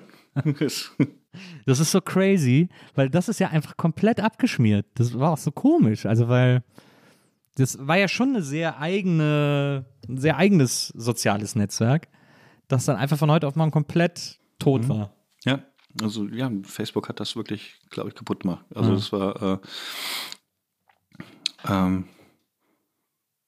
ja, ne, was man da, ich habe früher auch viel Zeit im Intro-Forum rumgehangen und das war auch so eine Art soziales Netzwerk, weil man da wirklich viel man hatte natürlich so einen Avatar und hat da auch Leute kennengelernt, hat viel diskutiert, und das war so das Erste, was ich morgens angemacht habe, was ist in dem Thread passiert, was hat der denn da, ne, man kannte die Leute auch, war so ein bisschen wie heute Clubhouse, eine sehr kleine Community, eine sehr feine Community, weil man lernt sich sehr, sehr schnell kennen, und das hat dann irgendwann auch nach Facebook komplett aufgehört, ne, ist dann irgendwann alles gelöscht worden und weg, und das war damals extrem wichtig für mich. So, auch so Blogs, ne? In Blogs kommentieren, stimmt, und hin und her schreiben und was Neues schreiben, das war dann so für die Leute, die ein sehr großes Mitteilungsbedürfnis haben, aber und später sind dann halt so alle dazugekommen, ne? Also auf Facebook, wo es dann wirklich einfach niederschwellig war, irgendwas zu posten. Heute dann eher vielleicht Insta-Stories. Ja, stimmt. Diese Blogzeit war krass, so in den so Anfang Nuller. Als ich in München war, da habe ich ja dann auch einen Blog gegründet, und dann sind wir auch auf Tour gegangen und so und haben Lesereisen mit dem Blog gemacht und so. Das war echt krass. Und dann, Facebook hat wirklich alles zerstört eigentlich. Und jetzt ist Facebook irgendwie kaputt. Ja, hat sich selber zerstört durch Insta. Ja. Du hast auch mal in einem Interview von 2014 hast du erzählt, dass du, wenn du aufwachst, erstmal Facebook checkst, dann deine E-Mails, und wenn dann nichts Wichtiges dabei ist, nochmal Schlummertaste, und dann geht das Ganze wieder von vorne los. Aber es fand ich interessant, es war wirklich so früher, dass erstmal gucken, was auf Facebook passiert ist. Ja, wirklich. Also ist auch, noch Jahre nach 2014 so geblieben, dass so Facebook das Ding war. Hat sich mittlerweile ist es einfach, nee, ist nicht mehr so. Also muss ich sagen, hat sich geändert. Also, mittlerweile schaue ich als erstes tatsächlich, obwohl ich das wirklich nie gedacht hätte, auf Instagram, weil aber auch die meisten Nachrichten mich da erreichen. Ne? Weil das ist so bescheuert gelöst, dass du sobald jemand auf deine Story reagiert, kriegst du ja praktisch eine Direktmessage von dem. Ne? Und deswegen steht da immer sehr, sehr viel. Und man ist ja dann doch so eitel, wir wissen, was hat er geschrieben, hat's gefallen und so. Und, das ist eine riesen Zeitverschwendung. Und danach auf Twitter, und dann irgendwann checke ich so quasi fast schon aus Pflicht Facebook. Und, guckst du noch täglich auf Facebook? Ja, schon. Ich finde es auch schön, dass dann noch, dass so, also auf Facebook sind halt der größte gemeinsame Nenner vernetzt. Also da ist dann auch die Freundin meiner Mutter und der Ex-Lehrer oder so. Also das finde ich auch spannend an sozialen Netzwerken, dass man voneinander lernen kann, dass man irgendwie verschiedene Stimmen hat. Es gibt da auch ein paar Leute, die sind, also auf Facebook war quasi jeder und auf Instagram sind schon eher ein bisschen jüngere Leute, auf Twitter ein bisschen meinungsstärkere Leute, aber auf Facebook waren so alle und das finde ich auch schön, dass das ein bisschen schade ist, dass das so ein bisschen wegfällt. Ja, ich glaube, bei mir ist mittlerweile auch Instagram, weil da sozusagen die DMs, wenn es dann eine Nachricht ist, auch am interessantesten sind. Und weil ich interessanterweise Insta, glaube ich, als einziges soziales Netzwerk keine E-Mail-Benachrichtigung für kriege. Also ich glaube, für Twitter kriege ich welche, also nicht bei Likes, sondern wenn ich auf Twitter eine DM kriege. Und bei Facebook kriege ich auch immer E-Mails, aber bei Insta nicht. Nee, das habe ich alles ausgestellt. Ja, das glaube ich. Keine. Das ist noch nicht gut. Also wenn ich einen Tipp geben darf, macht so Notifications aus. Also das macht einen kaputt. Ja, das stimmt. Doch, ich habe Twitter-Replies. Tatsächlich, und das schaffe ich es auch nicht. Man kann das ja so einstellen, dass ich die nur noch von Leuten sehe, denen ich folge. Ja. Aber das will ich nicht. Da denke ich mir immer so, also dann verpasse ich ja jede neue Meinung. Ne? Also jede andere Meinung, die irgendwie nicht meiner Bubble entspricht, den Leuten, die würde ich ja verpassen. Ne? Ja. Mit dem Ergebnis, dass ich wirklich auch viel, viel Schrott lese. Ne? Also jeden Troll, der mir irgendeine scheiß Nachricht schreibt, den lese ich tatsächlich oder überscroll es zumindest mal. Und wenn man irgendwie einen erfolgreichen Tweet hat, dann sind da auch mal 100 Meldungen, ne? Und dann sind auf deinem Handy einfach 100 Notifications, ne? 100 Tweets. Und die lese ich natürlich jetzt nicht alle, aber ich schaue schon mal so grob drüber. Aber ich traue mich da noch nicht ganz so, das so in meine Blase zurückzuziehen und sagen, so, ich will das jetzt alles nicht mehr lesen. Ja, das verstehe ich. Ich gucke mir die Replies auch immer an und so. Manchmal ärgere ich mich auch viel zu doll drüber. Zuletzt hatte ich aber wieder Replies, die auch ätzend waren. Und dann bin ich mit einem mit zweien in die Diskussion gegangen. Das gönne ich mir einfach manchmal. Und mit einem, der eine hat dann diesen Klassiker gemacht, dass er quasi immer nur noch maximal Worst Cases aufgezählt hat, irgendwie, wo ich ihm dann auch nicht mehr helfen konnte. Aber mit dem anderen war es dann so, und die Diskussion war sehr hart stellenweise, aber am Ende, ganz am Ende war es so, dass wir gesagt haben, okay, wir haben eine unterschiedliche Meinung, wir wollen aber dasselbe kommen, nur aus unterschiedlichen Richtungen. Danke fürs Gespräch, war gut irgendwie. Also das fand ich dann irgendwie, das passiert ja auch manchmal. Das ist ja dann irgendwie eigentlich das Befriedigendste, was es gibt, finde ich. Wir hatten es bei der BVG oft, ne, dass als wir die Kampagne gemacht haben, dass wir Leuten dann, die gesagt haben, fick die BVG, also einfach dieses so, wahrscheinlich irgendwie Bus zu spät gekommen oder gar nicht gekommen, zack, Handy auf, fick die BVG. Und man erwartet natürlich nicht, dass jemand antwortet. Ne? Ja. Und wir haben denen geantwortet und haben gesagt, hey, cooles Angebot, aber erst ab dem dritten Date oder sowas. Ne? Und dann hast du krass gemerkt, dass die Leute gemerkt haben, fuck, das hat jemand gelesen, ne? Und zwar genau die, an die ich das adressiert habe. Ja. Und B, dass sie natürlich auch geschmunzelt haben. Ne? Und dann, wir haben, glaube ich, große Hater der BVG in Love-Fans umgewandelt durch diese Art der Kommunikation, einfach, dass wir geantwortet haben. Ne? Und da ist tatsächlich nicht ja klar, ich habe bestimmt auch mal gesagt, scheiß BVG, ne? Weil irgendwie genau in dem Moment, in dem es mir wichtig war, irgendwas schiefgegangen ist. Das schreibt man dann vielleicht auch mal ins Netzwerk rein, aber vieles ist auch gar nicht so gemeint. Und ich glaube auch, dass man viel diskutieren kann und das ist eins, also, wann immer Leute aufrufen, irgendwie in sozialen Netzwerken, bitte entfolgt denen, die das und das, oder bitte ich nehme alle raus, die das und das gemacht haben, oder wer, weiß ich nicht, AfD wählt, der wird sofort aussortiert. Da denke ich mir, ja, kann man so machen, würde ich aber nicht machen, weil ich glaube, wenn es eine Hoffnung für den AfD-Wähler gibt, dann ist, dass ich weiterhin mit ihm befreundet bin und ihm vielleicht manchmal sarkastisch oder ironisch oder irgendwie was unter seine Meinung drunter postet, aber dass das immer noch da ist. Und so, wenn du das aufhörst, dann entlässt du die Leute halt in ihre Bubble, ne? Und da wird es dann immer mehr und mehr.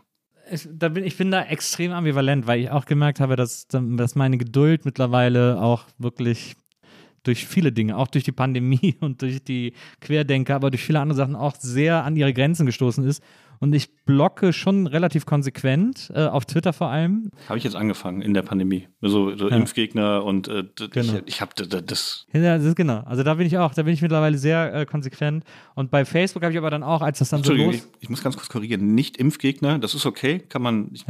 kann ich akzeptieren. Militante Impfgegner. Ja, Verschwörungstheoretiker. Also militante, schlecht informierte Impfgegner, die sich beschweren auch noch, dass sie sich nicht impfen lassen, aber trotzdem sofort nach Rügen in Urlaub. Da gibt es jetzt mittlerweile den Gag, dass unter diesen militanten Impfgegnern, die auch so ein bisschen, sagen wir mal, esoterisch interessant unterwegs sind, dass die jetzt anfangen, Masken zu tragen, weil sie Angst vor Geimpften haben. Und das ist natürlich für uns genial. Weil dann, warum die Maske tragen, ist das scheißegal. Hauptsache, sie ziehen sie an. Das ist wirklich verrückt. Also ich habe ein bisschen mich mit Impfgegnern beschäftigt in der letzten Zeit und ganz, ganz oft war das Argument, ja, wenn man geimpft ist, überträgt man Corona ja noch weiter. Ja. Und das stimmt. Also man kann unter Umständen Corona weiter übertragen, wenn man geimpft ist, weil man zum Beispiel gar nichts von der Ansteckung merkt.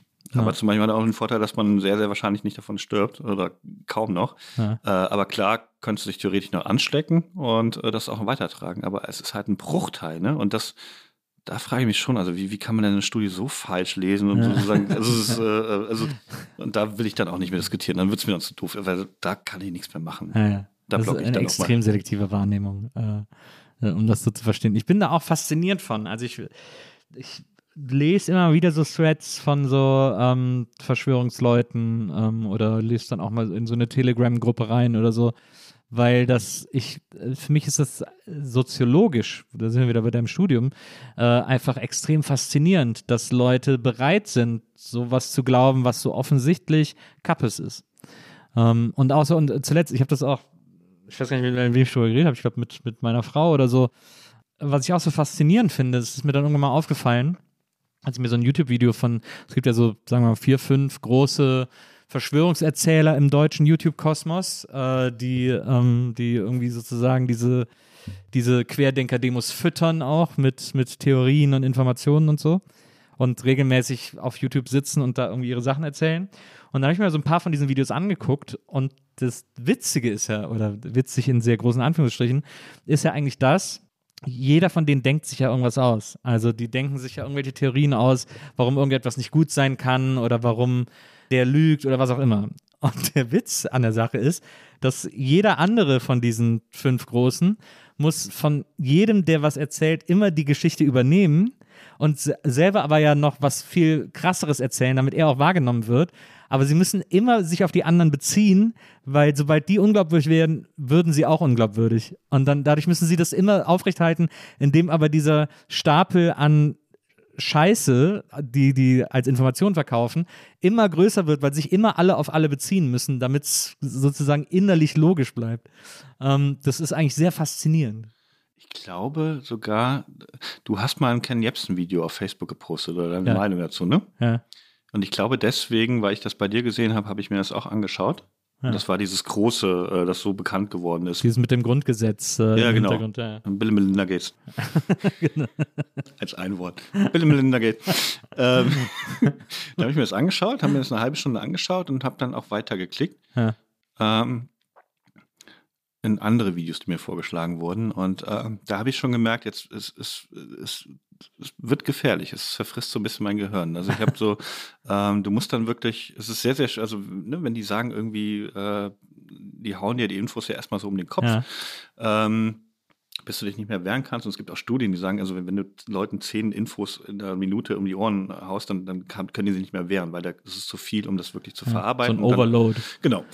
Ja. Und wenn die da erstmal sagen, so Microsoft kontrolliert 80% der WHO, ne? Dann hast du das erstmal im Kopf. Ja. Und dann musst du praktisch selber herausfinden, dass die Bill und Melinda Gates Stiftung schon mit der WHO zu tun hat, aber nur 8% finanziert. Ja. Ne? Und da musst du die Quellen dafür raussuchen und die gibt's und das sind seriöse Quellen, aber es ist ganz schön mühsam und du merkst so, wie diese ganzen Informationen so auf dich, ne?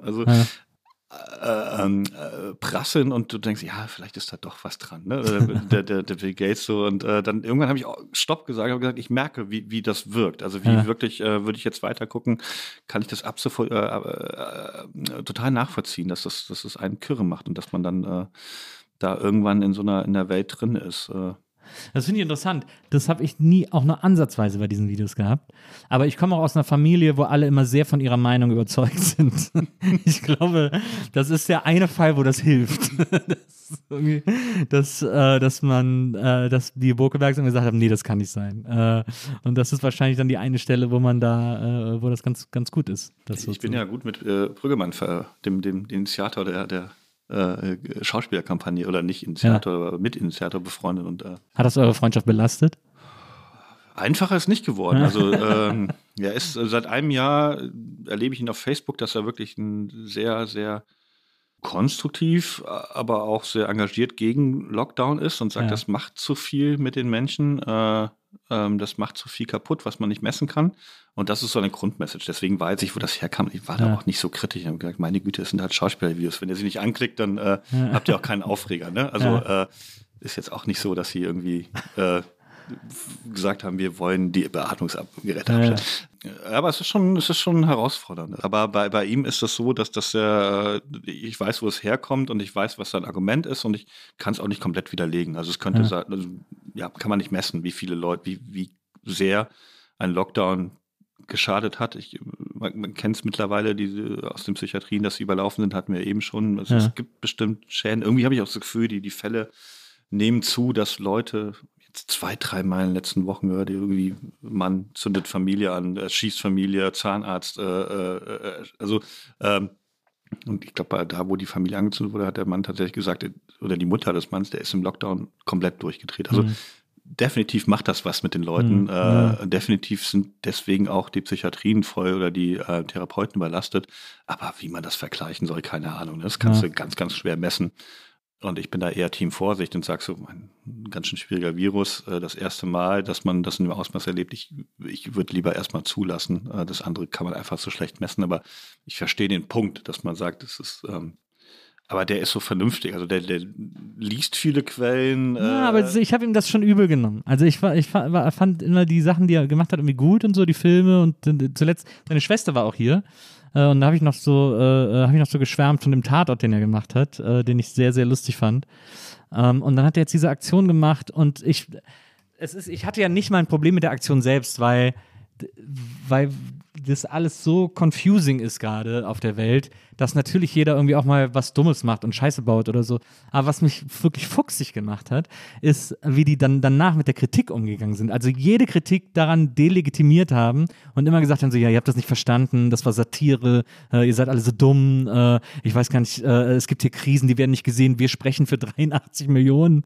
Also es wurde dann so größenwahnsinnig, gerade auch von Dietrich in Talkshows und auch so von den anderen Machern, also von dem Tom Bohnen und so, was die so in Interviews erzählt haben, es wurde so krass unangenehm und Dietrich auch plötzlich sozusagen alle Quellen von rechts, die ihm zugestimmt haben, als valide Quellen angebracht hat und alle, die von links ihn kritisiert haben, waren dann Idioten oder waren Twitter-Mob oder waren irgendwie, und das fand ich echt richtig scheiße von ihm, also da war ich echt enttäuscht, dass er meint, das wäre links und Punk, was er macht, aber halt null zu Linken und Punks andockt in dem Fall. Ich fand den Zeitpunkt vor allen Dingen schlecht, also jetzt ist einfach es war so kurz, man sieht das Ziel schon, ne? Und dann kommt das nochmal so. Ja. Ne? Das also war, es war auch nicht gut geschrieben, es war wirklich, also viele dieser Sketche waren einfach grottig, die hätten wir beide besser geschrieben. Ich habe 3 bis 4 nur gesehen. Ich habe einen gesehen, der hat mir sehr gut gefallen, wo diese Schauspielerin sagt, ich lasse mir alles bringen hier. Ne? Also die Leute, ich sitze zu Hause, ich bin sicher und die Leute bringen mir die Sachen. Aber wenn die am Wochenende mal auf der Parkbank sitzen, dann schreibe ich die schon auf Twitter auf. Ne? Und so geht es ja nicht. Der war gut, stimmt, der war gut. Aber der Volker Bruch zum Beispiel war wahnsinnig schlecht. Habe ich nicht gesehen. Das war richtig. Ich habe noch nicht mal was gesehen. Also ich habe 2-3 Sachen gesehen. Ja, aber das ist auch schwierig manchmal mit Dietrich auf Twitter. Also wir reden damit dann. Wir haben uns sogar neulich mal, da gab es eine Aktion, eine Bekannte von ihm, die ist in der Pflege und die hat ihn darauf angesprochen, dass sie was gegen den Pflegenotstand protestieren möchte und weil sie auch durch die Aktion von ihm aufmerksam auf ihn nochmal geworden ist und dann hat er mich angesprochen, wollen wir was zusammen machen. Also wir haben sehr verschiedene Meinungen, aber darauf können wir uns ja wohl einigen. Und haben wir das zusammen gemacht und haben gesagt, das ist wirklich eine sinnvolle Aktion, egal wo man steht in der Corona-Politik, man kann sich, glaube ich, auf den Pflegenotstand einigen. Und da habe ich aber nochmal viel mit den Leuten so diskutiert und dann, wenn Dietrich was schreibt, hat er so einen Mob von Leuten, die Sachen von ihm liken, wo ich dachte, die willst du auch nicht auf einer Party haben. Ne? Ja, also das ist wirklich schlimmer geworden. Jetzt ich kenne deine Partys, die sind cool, aber diese Leute, die gerade die Sachen von dir liken, mit denen willst du nicht feiern. Ja, ja. Er hat ja dann auch immer als Argument angeführt, auf die E-Mail-Adresse von Alles dicht machen kriegen wir nur Leute, die die Aktion gut finden. Wo ich sagte, ja. Und ich kann dir zu 100% sagen, was das alles für Leute sind, die dir da E-Mails geschrieben haben. Irgendwie, die kann ich wahrscheinlich zu 90% charakterisieren. Irgendwie so. Also das war so, da hat er richtig verloren für mich. Ja, wirklich, also ich glaube auch, karriereförderlich war es nicht und deswegen war es auch im Sinne mutig, weil es ist definitiv nicht förderlich für seine Karriere gewesen. Ja, ich glaube aber, er hat ein bisschen mit einer anderen Reaktion gerechnet. Ich glaube nicht, dass das so mutig war. Mutig wäre es gewesen, wenn er gewusst hätte, dass es genau so ankommt. Vielleicht. Ich glaube ja, dass die Hauptinitiatoren, die sind ja mittlerweile ausgemacht. Also Bruch, Liefers, Brüggemann, Bohn, das sind ja im Grunde genommen so die Hauptköpfe hinter der Aktion gewesen. Ich glaube, dass die sich alle gegenseitig so ein bisschen betuppt haben auf so eine Art. Ich glaube, jeder hatte so eine eigene Idee, was das bewirken, wo das hingehen soll, und hat mit den anderen so eine Allianz gebildet, weil man wusste, dass man zusammen irgendwie mehr erreicht, aber ich glaube, von denen hat keiner mit so komplett offenen Karten gespielt. Was ich aber interessant finde, ist so das Gedankenspiel, was machen wir mit Covid-22, ne? Also wenn wir jetzt Ende des Jahres oder so, neues Covid ist da, ja. Irgendjemand hat wieder eine Fledermaus geküsst, und wir haben das nochmal, ne? Und was machst du dann? Ich glaube, die Leute würden ausrasten, wenn du sagst, wir machen diese Lockdown-Sache nochmal, ne? Absolut, ja. Und deswegen ist das natürlich auch ein legitimer Gedanke, ne? Wie gehen wir damit um? Was ist besser? Können wir uns das leisten, überhaupt einen Lockdown, ne? Wie kann man das messen, was in den Familien passiert? Johnny Häusler hat ja auch mal geschrieben, klar, es ist natürlich auch schlimm, wenn Kinder zu Hause geschlagen werden, oder die Schule als einzigen Fluchtpunkt sehen in ihrem sehr, sehr traurigen Leben. Aber das ist ja auch nichts, was jetzt eine Lockdown-Beendigung beendet. Ne? Die Kinder sind immer noch 18 Stunden zu Hause und da gibt es massive Probleme, die anders bekämpft werden müssen. Da kriegst du ja nicht die Kinder ungeschlagen, wenn man es mal total doof sagt, dadurch, dass du die Schule aufmachst. Ne? So hast du immer noch, meistens sind es ja Männer, den Vater zu Hause, der draufhaut, ne? Und also ein Lockdown-Beendigung wird ja, nur weil sie eine Atempause haben, nicht viel besser machen, ne? Wahnsinnig schwierig zu beurteilen, ne? Das war ja auch schon die Diskussion nach diesem Mareile-Höppner-Video. Ja. Diese Frühstücksfernsehmoderatorin, die dieses sehr emotionale Video gemacht hat, in dem sie erzählt hat, sie hat mal gemacht, was Journalistinnen machen, hat so wahllos irgendwelche Initiativen angerufen, die ihr gesagt haben, was sie hören wollte. Und bei der fand ich das auch schon ganz kritisch, dieses Video, weil sie ja so geweint hat, dass sich niemand um die Kinder kümmert. Aber auch zu dem Zeitpunkt, als es noch gar keine Zahlen darüber gab, wie sehr die Kinder darunter leiden. Plus, sie hat ja dann ganz viele Zahlen nur vermutet, hat sie ja dann noch gesagt, ja, ich schätze, dass sehr viele leiden, bla, bla, bla. Und zum Teil ihr ja auch Initiativen widersprochen haben und gesagt haben, nee, es gibt da keinen Anstieg. Also das ist immer gleich schlimm. Und da kümmert sich halt nie jemand drum, nur jetzt bei Corona fällt es plötzlich einen auf, irgendwie so. Und da gab es ja diese ganze Diskussion schon und da fand ich die ja schon wahnsinnig schwierig. Also so da macht man sich immer drüber lustig, aber denkt denn niemand an die Kinder? Diese Haltung ist da ja überall irgendwie mit drin. Wir müssen aufhören, über Corona zu reden. Wir reden uns den Mund fusselig. Ja, jetzt ist ja, das eine ist ja noch wichtig, was wir hier unbedingt erfahren müssen, unter anderem. Jetzt haben wir den jungen Peter, der hat in Bamberg studiert, hat da einen Eindruck von der großen, weiten Welt bekommen und ist dann nach Berlin, auch nochmal Kulturschock im Gegensatz zu Bamberg, aber wirklich so ein vorsichtiges Ableveln an die Großstadt. Dann in Berlin sofort Musikindustrie, Universal, wahrscheinlich desillusioniert von der Musikbranche. Ach, da geht es gar nicht darum, Musik zu mögen. Da geht es nur um Verkaufen, okay. Wie es allen irgendwann mal geht, die in dieser Mühle plötzlich arbeiten. Jetzt ist aber immer noch nicht klar, wie man aus dieser Position heraus, du warst ja auch DJ und so, hast ein bisschen aufgelegt, bis dann, glaube ich, zu einer Agentur, zu einer klassischen Werbeagentur. Ich hatte die Indie-Party in Bamberg, das muss man schon mal so sagen. Also die Indie-Party in Bamberg. Vor Weihnachten, wenn alle nach Hause gefahren sind, war immer sehr viel los. Ja. Und ich habe dann Schrottwichteln.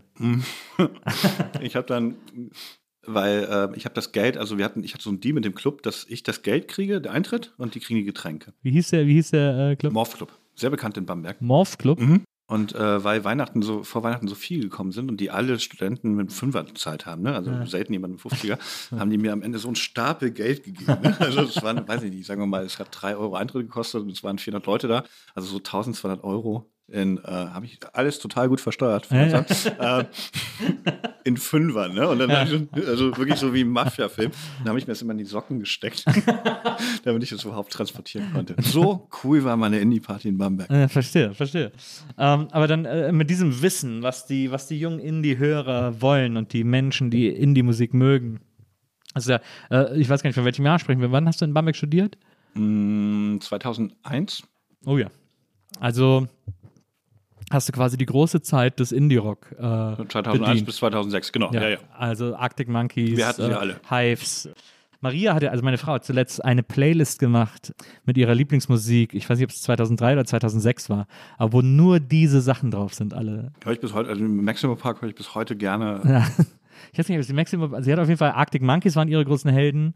Dann, was gab's denn damals noch? Strokes, Killers. Ja. Mein Vater hat immer gesagt, hier, spiel mal My Feet Are Cold, wenn er Are We Human hören wollte, weil die da ja singen. Are We Human, Are We Dancers, My Feet Are Cold. Für ihn hieß das Lied aber My Feet Are Cold. Das wollte er immer hören. White Stripes, ach, es gab so viele. Also, ja, White Stripes. Aber White Stripes waren quasi so der Übergang von da dann in so eine andere Phase. Oder waren die so früh schon am Start? Ja, die waren, ja, schon. Ah ja, okay. Und dann gab's noch hier die Fratellis. Fratellis, klar. Die waren gut. Ja. Universal Music Band. Ja. Release-Party zu gemacht. Da hat man so Release-Partys gemacht. Da hat man dann von dem DJ-Promoter bei Universal so CDs zum Verschenken gekriegt und ein paar Poster und dann hat man so. Und Buttons natürlich. Buttons waren ja auch immer sehr wichtig. Und, die hast du als DJ geschickt bekommen? Genau, als DJ, damit ich dann quasi als Influencer, als sehr früher Influencer, damit ich da auf meiner Party dann sage, hey, heute ist Fratellis Release-Party und ich habe ein paar CDs, die kann ich auf StudiVZ verlosen oder auf der Party. Und was waren so die Standard-Banger auf dem Dancefloor, wo du gesagt hast, okay, das lege ich um 1 auf, weil dann ist Abriss. Das Geile ist, das ändert sich ja nie. Also ich bin dann irgendwann auf meinem Liegen gekommen und habe gedacht, das wird hier mega, ne? Die spielen krasse Sachen. Das war derselbe Schrott wie in meiner Indie-Dorf-Disco. Ja, weil alle aus dem Dorf nach Berlin gegangen sind, um hier in die Indie-Disco zu gehen. Bis heute fast. Das ist immer noch dasselbe. Das ist Mr. Brightside, die Hives oder Hate to Say I Told You So oder klar Arctic Monkeys mit fast jedem Song. Jetzt wäre es eigentlich wieder Zeit für so eine Indie-Disco, oder? Ja. Interpol, Slowhands oder sowas, Block Party, Banquet. Stimmt, also, Block Party, oh ja. Postal Service, Such Great Highs. Im Grunde ist es ein Riesenfehler, dass Indie-DJs in Deutschland sich überhaupt oder wahrscheinlich weltweit die Mühe machen, da immer eine neue Playlist. Man hat so 100 Songs, die immer funktionieren. Na. Dann macht man halt am Anfang so ein paar coole Sachen, wo man zeigen will, ich höre auch andere Musik und kenne die neuesten Trends. Ja. Und am Ende macht man noch so 5 Signature-Rausschmeiß. Was war dein liebster Rausschmeißer? Ich habe auch immer so ein bisschen Für welchen Rausschmeißer warst du bekannt? Ich war dafür bekannt, dass ich das mit dem Indie nie so komplett ernst genommen habe, weil mir war das zu dieses ganze zu dogmatisch. Ja, genau. Und ich habe da auch mal, wenn mir ein Roland Kaiser Song oder ein Udo Jürgens richtig gut gerade gefallen hat, habe ich den auch mal irgendwie versucht einzubauen oder auch mal eine Vicky Leandros oder sowas oder Sag mir, ich liebe das Leben. Ja, genau. Sehr guter Rausschmeißer. Sehr guter Song. Oder wegen mir am Ende auch mal einen Jan Thiersen oder sowas. Ich fand es immer schön, das so ein bisschen aufzulockern. Ja. Hab dann auch viel so 60s Northern Soul gespielt und da auch irgendwann eine eigene NIM2 hieß meine Veranstaltung, die hieß dann NIM2 Retro, wo wir dann nur so Oldies und Northern Soul und sowas gespielt haben. Ja. Und Rausschmeißer fand ich fast immer am schönsten, weil das ist dann so der Moment, wo niemand mehr tanzen muss und man kann genau das spielen, was man spielen will und seine Emotionen ausdrücken. Und, Aber gab es einen Song, den du wirklich immer als Rausschmeißer gespielt hast? Nee, immer anders. Ah, ja. Immer anders. Ich hab ja in München aufgelegt zu meinem Studium in einer Bar Bar-Club in der Maximilianstraße, also wirklich so die Meile, wo die kinderreiche Eltern hingehen. Und hab seit im Club immer so Partymusik gespielt. Wir haben auch irgendwann eine Liste gemacht mit Songs, die sich nicht gewünscht werden dürfen. Das hat auch ganz gut funktioniert. Und dann habe ich aber halt so Party-Sound gespielt und ich habe als Rausschmeißer immer die Internationale in der Live-Version von Hannes Wader gespielt, weil er am Anfang immer sagt, danach kann nichts mehr kommen. Und dann immer, Völker hört die Signale. Und die verwirrten Gesichter, die dann noch im Laden waren, das war jedes Mal das Allergeilste. Die sind alle einfach gar nicht mehr, die sind überhaupt nicht mehr klar, für die war der Tag gelaufen, weil die nicht mehr klargekommen sind. Das war super. Aber ja, deswegen habe ich da so einen Softspot für so einen Signature rausschmeiße. Was ist der beste Roland Kaiser Song? Ich glaube, manchmal möchte ich schon mit dir. Ah, der ist schon sehr gut. Ja. Santa Maria ist ein bisschen durchgenudelt. Santa Maria ist durch. Ist ja auch eigentlich Oliver Onions. Manchmal möchte ich schon mit dir, ist schon eine wahnsinnig starke Nummer. Aber dich zu lieben ist auch sehr gut. Ja. Ich habe auch wirklich einen Softspot für Schlager. Also ich habe auch eine Schlager-Playlist auf Spotify. Ich auch.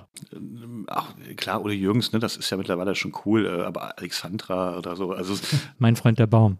Ach. Ah, nee, es war Michaela. Nee, das war Alexandra. Das war Alexandra, ja. Z-Wort Junge. Sehr guter Song. Akkordeon. Ja. Wo du auch merkst, wo Element of Crime eigentlich herkommt. Ne? Also dieses sehr rumsige Rumgedaddel, das haben sie auch mal gecovert, fand ich ganz, ganz passend, weil also ganz, ganz viel von Element of Crime ist für mich Alexandra, so also dieses Akkordeonspiel. Also, die war ja auch so eine Lost Soul, ne? Da gibt es auch diesen dramatischen Film über sie, die ist doch auch, glaube ich, sehr früh gestorben. Ja, tatsächlich Club of 27, auch mit 27 Autounfall, meine ich. Ja. Auch ganz tragisch, auch das Kind, ich bin nicht ganz sicher, aber nicht schön. Ja, ich habe Schlager mit 16 kennengelernt. Meine Eltern haben es gar nicht gehört. Totaler Hass auf Schlager. So, das fanden die ätzend. Aber damals hat Gildo Horn angefangen, im Luxor in Köln zu spielen. Und da sind wir so, als ich so 15, 16 war, sind wir dahin. Er hat jeden Sonntagabend da gespielt. Und dann manchmal, wenn montags keine Schule war oder wenn es die Eltern erlaubt haben, sind wir dann da nach Köln reingefahren und sind ins Luxor zu Gildo Horn-Konzerten, wo der immer so Nussecken ins Publikum geworfen hat. Stimmt, das war, und dann seine selbstverlegte Platte irgendwie mit so, weiß ich noch, so ein Cover mit so Wolken, wo so goldener Schriftzug Gildo Horn und die orthopädischen Strümpfe. Es war sagenhaft. Und da haben wir alle Schlager, oder habe ich auch Schlager sehr für mich entdeckt. Und dann die natürlich erst so ironisch gehört. Und dann irgendwann fand ich einfach ein paar davon total gut. Also Gildo Horn habe ich 2 Platten gehabt, fand ich mega gut. Der hat ja auch viel gecovert und das so einem so ein bisschen näher gebracht. Genau. Ich kann da auch nichts Schlechtes dran finden. Das ist für mich eine ganz große Kunst und so ein Song wie Atemlos durch die Nacht. Ne? Ja. Das musst du halt erstmal machen. So ein Song, der wirklich ganz Deutschland und der Nationalmannschaft gefällt und außer den Leuten, die sagen... Gut, der Nationalmannschaft ist wahrscheinlich nicht so schwer, dass es den Song gefällt. So eine tolle Melodie erstmal zu finden, dann so einigermaßen gut durchzuproduzieren, bin da, ja. Ich finde immer diesen Part vom zwischen Refrain und Strophe, den finde ich, diesen C-Teil, finde ich immer ganz gut. Das erinnert mich an irgendeinen Rocksong. Howard Carpendale habe ich sogar mal live gesehen. Bei Universal konnte ich mir alle Tickets dann immer besorgen. Howard Carpendale. Ja, war auch gut. Mag ich auch als Schlagersänger sehr gerne. Er hat ein paar wirklich sehr gute Nummern. Ja. Ist für mich noch fast eine Spur über Roland Kaiser. Für mich ist der größte Michael Holm. Ich bin ein extremer Michael Holm-Afficionado, weil der hat fast nur geile Nummern gemacht. Kenne ich mich nicht so. Ich kenne natürlich Tränen lügen nicht, aber... Naja, Mendocino war ja auch noch ein großer Hit. Aber zum Beispiel hat er die deutsche Version gemacht von I'd Want You to Love Me von Lobo. Hat er Baby, du bist nicht alleine, ist von ihm. Am Start war Pearly Spencer, auch so ein Cover. Der hat viel gecovert, aber immer geil gemacht. Und der hat früher mit Giorgio Moroder zusammen Musik gemacht. Ach, krass. So in den 70ern. Und deswegen, also gibt es diese Geschichte, die hatte ich mal in meinem Musikbuch geschrieben, die mich bis heute umtreibt, weswegen ich unbedingt Michael Holm sprechen muss. Es gibt so ein Album von ihm, das heißt, glaube ich, Stories. Verschiedene gute Songs drauf, unter anderem auch ein Steely Dan-Cover auf Deutsch und so. Also der war schon immer sehr tasteful, möchte ich sagen. Und alles mit Giorgio Moroder produziert. Nur das letzte Lied auf der Platte nicht. Das hat er alleine produziert, geschrieben, also Musik und Text. Alles Michael Holm. Das Lied heißt aber Giorgio und ich. Und in dem Lied geht es darum, dass er singt, Giorgio und ich, wir waren Freunde. Und dann kommt aber eine Frau, die sich erst in Giorgio verliebt und dann in ihn. Und dann geht er mit ihr und dann sagt Giorgio, also der lyrische Giorgio sagt dann zu ihm, was soll das? Und sein lyrisches Ich sagt dann, ist dann tatsächlich ein Reim von ihm, jetzt ist sie bei mir, ich kann nichts dafür. Und der Refrain ist einfach immer nur, oh, Giorgio und ich. Und es ist ein episches Lied mit Streichern, mit Orchester, eine riesige Reprise am Ende noch und so. Und ich muss bis heute wissen, ob das eine wahre Geschichte ist. Die leben beide noch, oder? Die leben beide noch. Ich habe dann mal, ein Freund von mir hat mal Giorgio Moroder interviewt, als diese Daft Punk-Sache war. Und dann dann habe ich ihm diese Geschichte erzählt und gesagt, du musst den bitte fragen, ob der irgendwie weiß oder ob der dir irgendwas sagen kann und so. Und Giorgio Moroder wusste nicht mal, dass dieser Song existiert. Was? Keine Ahnung und so. Also er konnte sich ja nichts erinnern oder wollte sich ja nichts erinnern. Deswegen ist jetzt meine nächste Chance, Michael Holm irgendwie mal zu fragen. Aber das ist, diese Frage brennt mir sagenhaft. Weil es ist auch ein fantastischer Song, muss man sagen. Ein richtig, richtig guter Song. Völlig episch, aber ich muss wissen, ob die Geschichte stimmt. Meine erste Platte war Flippers Lotusblume. Blume, ich weiß nicht. Ich habe mich entschieden zwischen David Hasselhoff mit Looking for Freedom drauf und sowas. Ja. Oder Flippers, die ich irgendwie aus dem ZDF kannte. Oder? Ja.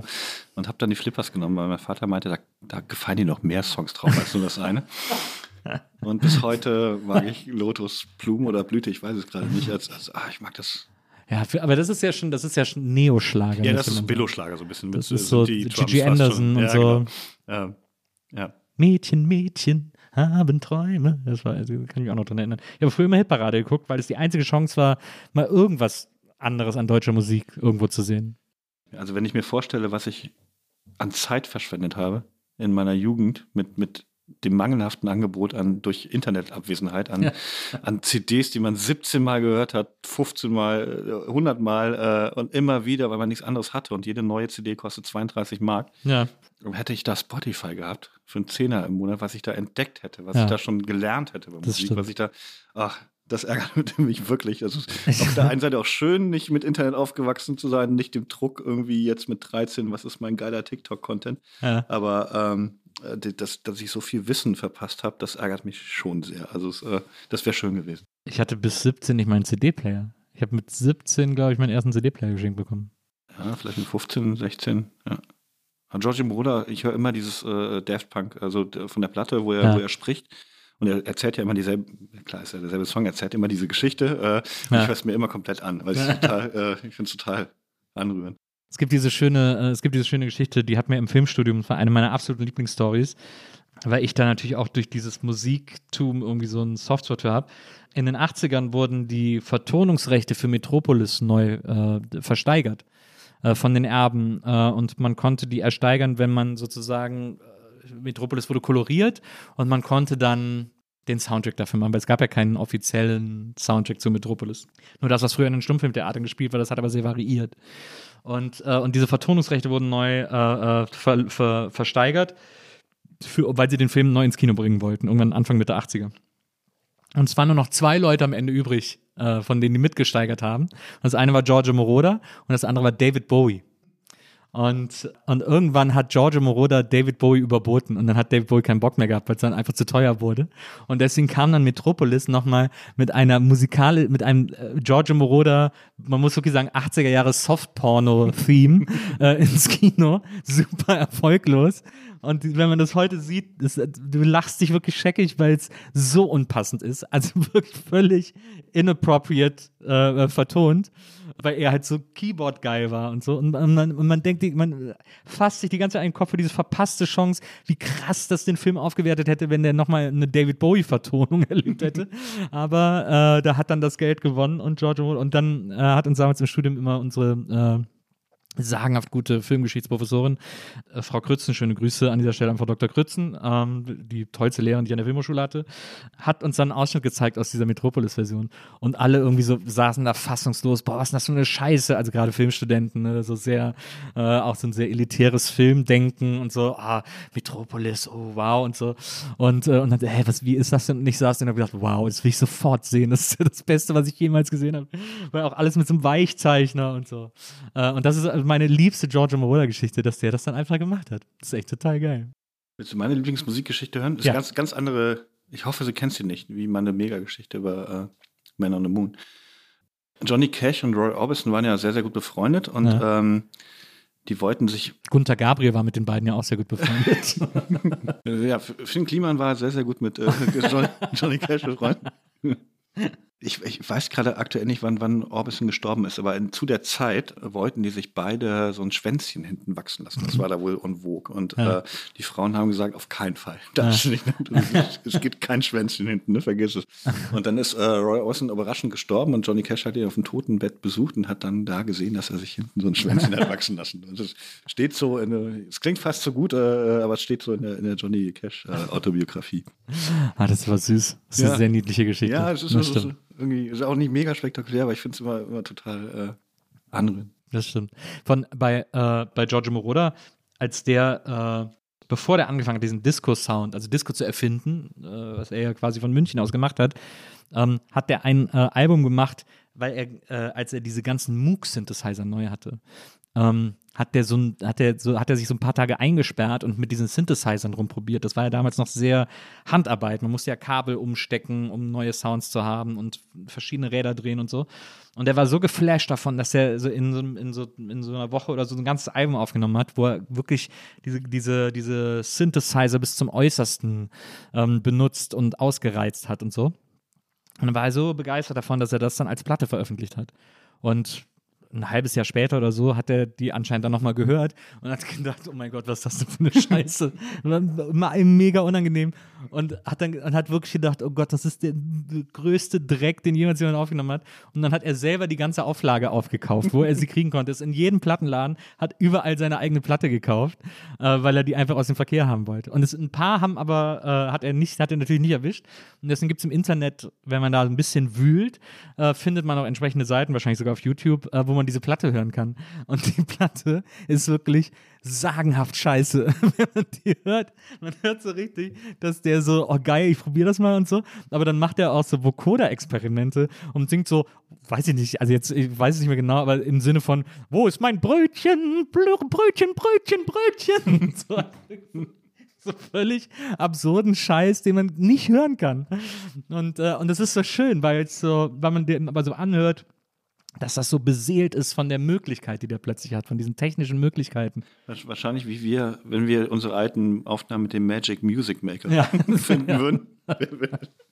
Aber ich glaube, alle Geschichten, wo dann die Pointe ist, dann hat er versucht, alles davon auszukaufen. Das sind immer gute Geschichten. Ne? Also, er ist dann in jeden Laden von seinem Buch oder seiner CD oder irgendwas. Immer gut, wenn das damit endet. Apropos versucht aufzukaufen. Ich habe eine Liste gefunden, eine 6 Jahre alte Liste, wo du gesagt hast, was deine Lieblingsbücher sind. Meine Lieblingsbücher? Ironisch oder echt? Ich glaube, du hast versucht, so ironisch zu schreiben. Also du hast dann auch geschrieben, dieses Buch ist scheiße, weil. Aber es war halt so, man hat jetzt nicht so richtig gecheckt, ob du es ironisch meinst oder. Du solltest aber deine 5 Lieblingsbücher sagen. Okay. Und da war einmal das Weiße Buch von Hortzon. Ja. Hast du aber auch woanders noch erzählt, dass du das super fandst, das Buch. Ja, mega. Das fand ich auch extrem gut.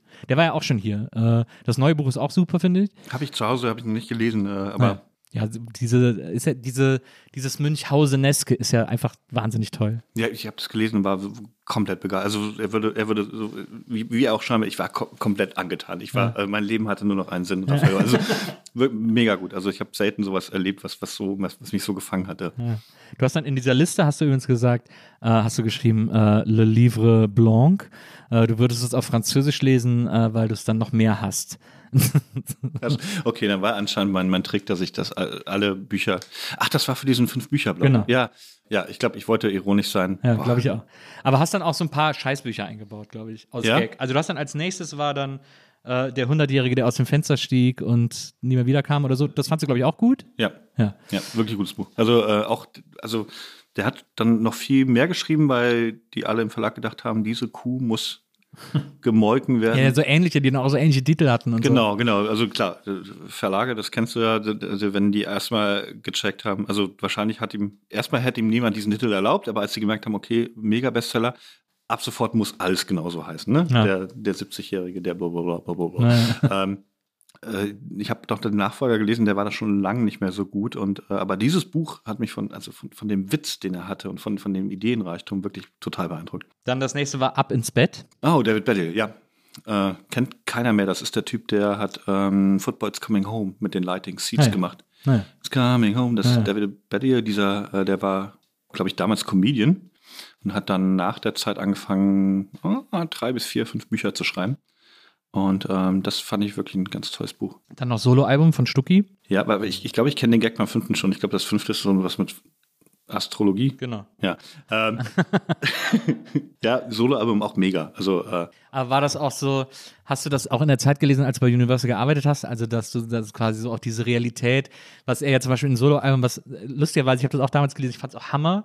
Und lustigerweise, da habe ich mit ihm auch zuletzt darüber geredet, als er hier war, dass ich so krass viel vergesse aus Büchern, die ich gelesen habe. Also wirklich aus all den, ich lese ja relativ viel, aus allen Büchern bleibt immer nur ein Scheiß hängen bei mir. Und bei Soloalbum ist eines der zentralen Motive, das bei mir hängen geblieben ist, ist, wie er irgendwie die Promo-CDs im CD-Shop, im Secondhand-Shop verticken geht. Was so jeder von uns gemacht hat. Ist mir auch in Erinnerung geblieben, aber geht mir auch so. Ich vergesse wahnsinnig viel aus Büchern. Bei Ab ins Bett, wirklich ein gutes Buch, aber ich müsste mich mal komplett neu erinnern, was da wirklich, worum es da geht. Ja. Und ich habe es, glaube ich, schon 2-3 Mal gelesen. Ist auch eine Chance, ne? Also man kann da später sehr viel wiederentdecken. Ist auch eine Gnade. Ja. Aber war es bei Soloalbum so, dass du da sozusagen auch so andocken konntest mit dieser Plattenfirmenzeit und so? Nee, das war, Soloalbum war... Vorher wahrscheinlich. Ja. Das war schon zu Studienzeiten, glaube ich. Wenn nicht noch früher. Nee, ich glaube, das ist ja, wann ist denn das erschienen? 98 oder sowas? Nee, früher wahrscheinlich, ich glaube 94 oder so. Weil ich habe dadurch Oasis kennengelernt. Naja, dann haut's doch hin mit 94, 95. Ja, ich glaube, ich würde mal schätzen, das war vor der 2000er-Wende, dass ich das noch zu Hause gelesen habe auf dem Dorf. Und da habe ich dann diese, wo er irgendwo auch schreibt, ich wünschte, ich könnte Oasis nochmal entdecken. Ja. Und ich so, dann machen wir es doch mal, wenn das so gut sein soll. Und habe da auch wirklich viel Oasis gehört und dann letztendlich meinen Weg zu Pulp gefunden. Du hast auch, wenn man so alte Fotos von dir sieht, du warst voll so ein Indie-Kid, ne? Also auch so frisurmäßig und so Trainingsjacken und so. Ja, klar, Trainingsjacken, Lederjacken maximal. So. Ja. Nicht total übertrieben und also hier ganz enge Jeans haben ja auch nie so gut gestanden, aber schon klar. Also wenn ja, mir auch nicht. Das zu enge Hosen waren nie was für mich. Ja, aber 4 gute Bücher. Der 5. war ein Gag, ja. Und das war dann der Gag. Also Das letzte ist dann, sage mir dein Sternzeichen und ich sage dir, wer du bist oder irgendwie sowas. Und da war ja dann der Gag, deine Auflösung war auch, das ist das einzige gute Buch in dieser Liste, hast du dann dahin geschrieben. Also alles Gegenteiltag.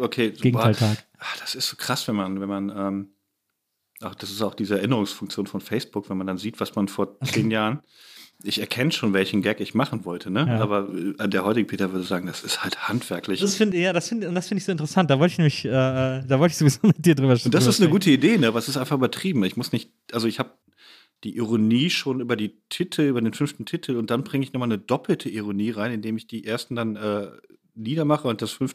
hochhebe. Das ist so um die Ecke gedacht. Er hat sich stets bemüht. Ja, ich würde dem Autoren, der es mir heute so schicken würde, sagen, ja, guter Ansatz, aber konzentriere das auf einer Ironie-Ebene. Mach's nicht doppelt. Ja. Also, ich habe auch noch eine andere, ich habe noch eine andere alte Liste von dir gefunden. Du bist aber richtig gut vorbereitet. Von 2016. Ich hätte gedacht, du laberst einfach nur los, aber du siehst hier. Ja, so nicht, mein Freund. Da geht's ich war bei Markus Lanz und Markus Lanz war schlechter vorbereitet. Du warst auch bei Willkommen Österreich, da bin ich wahnsinnig neidisch drauf.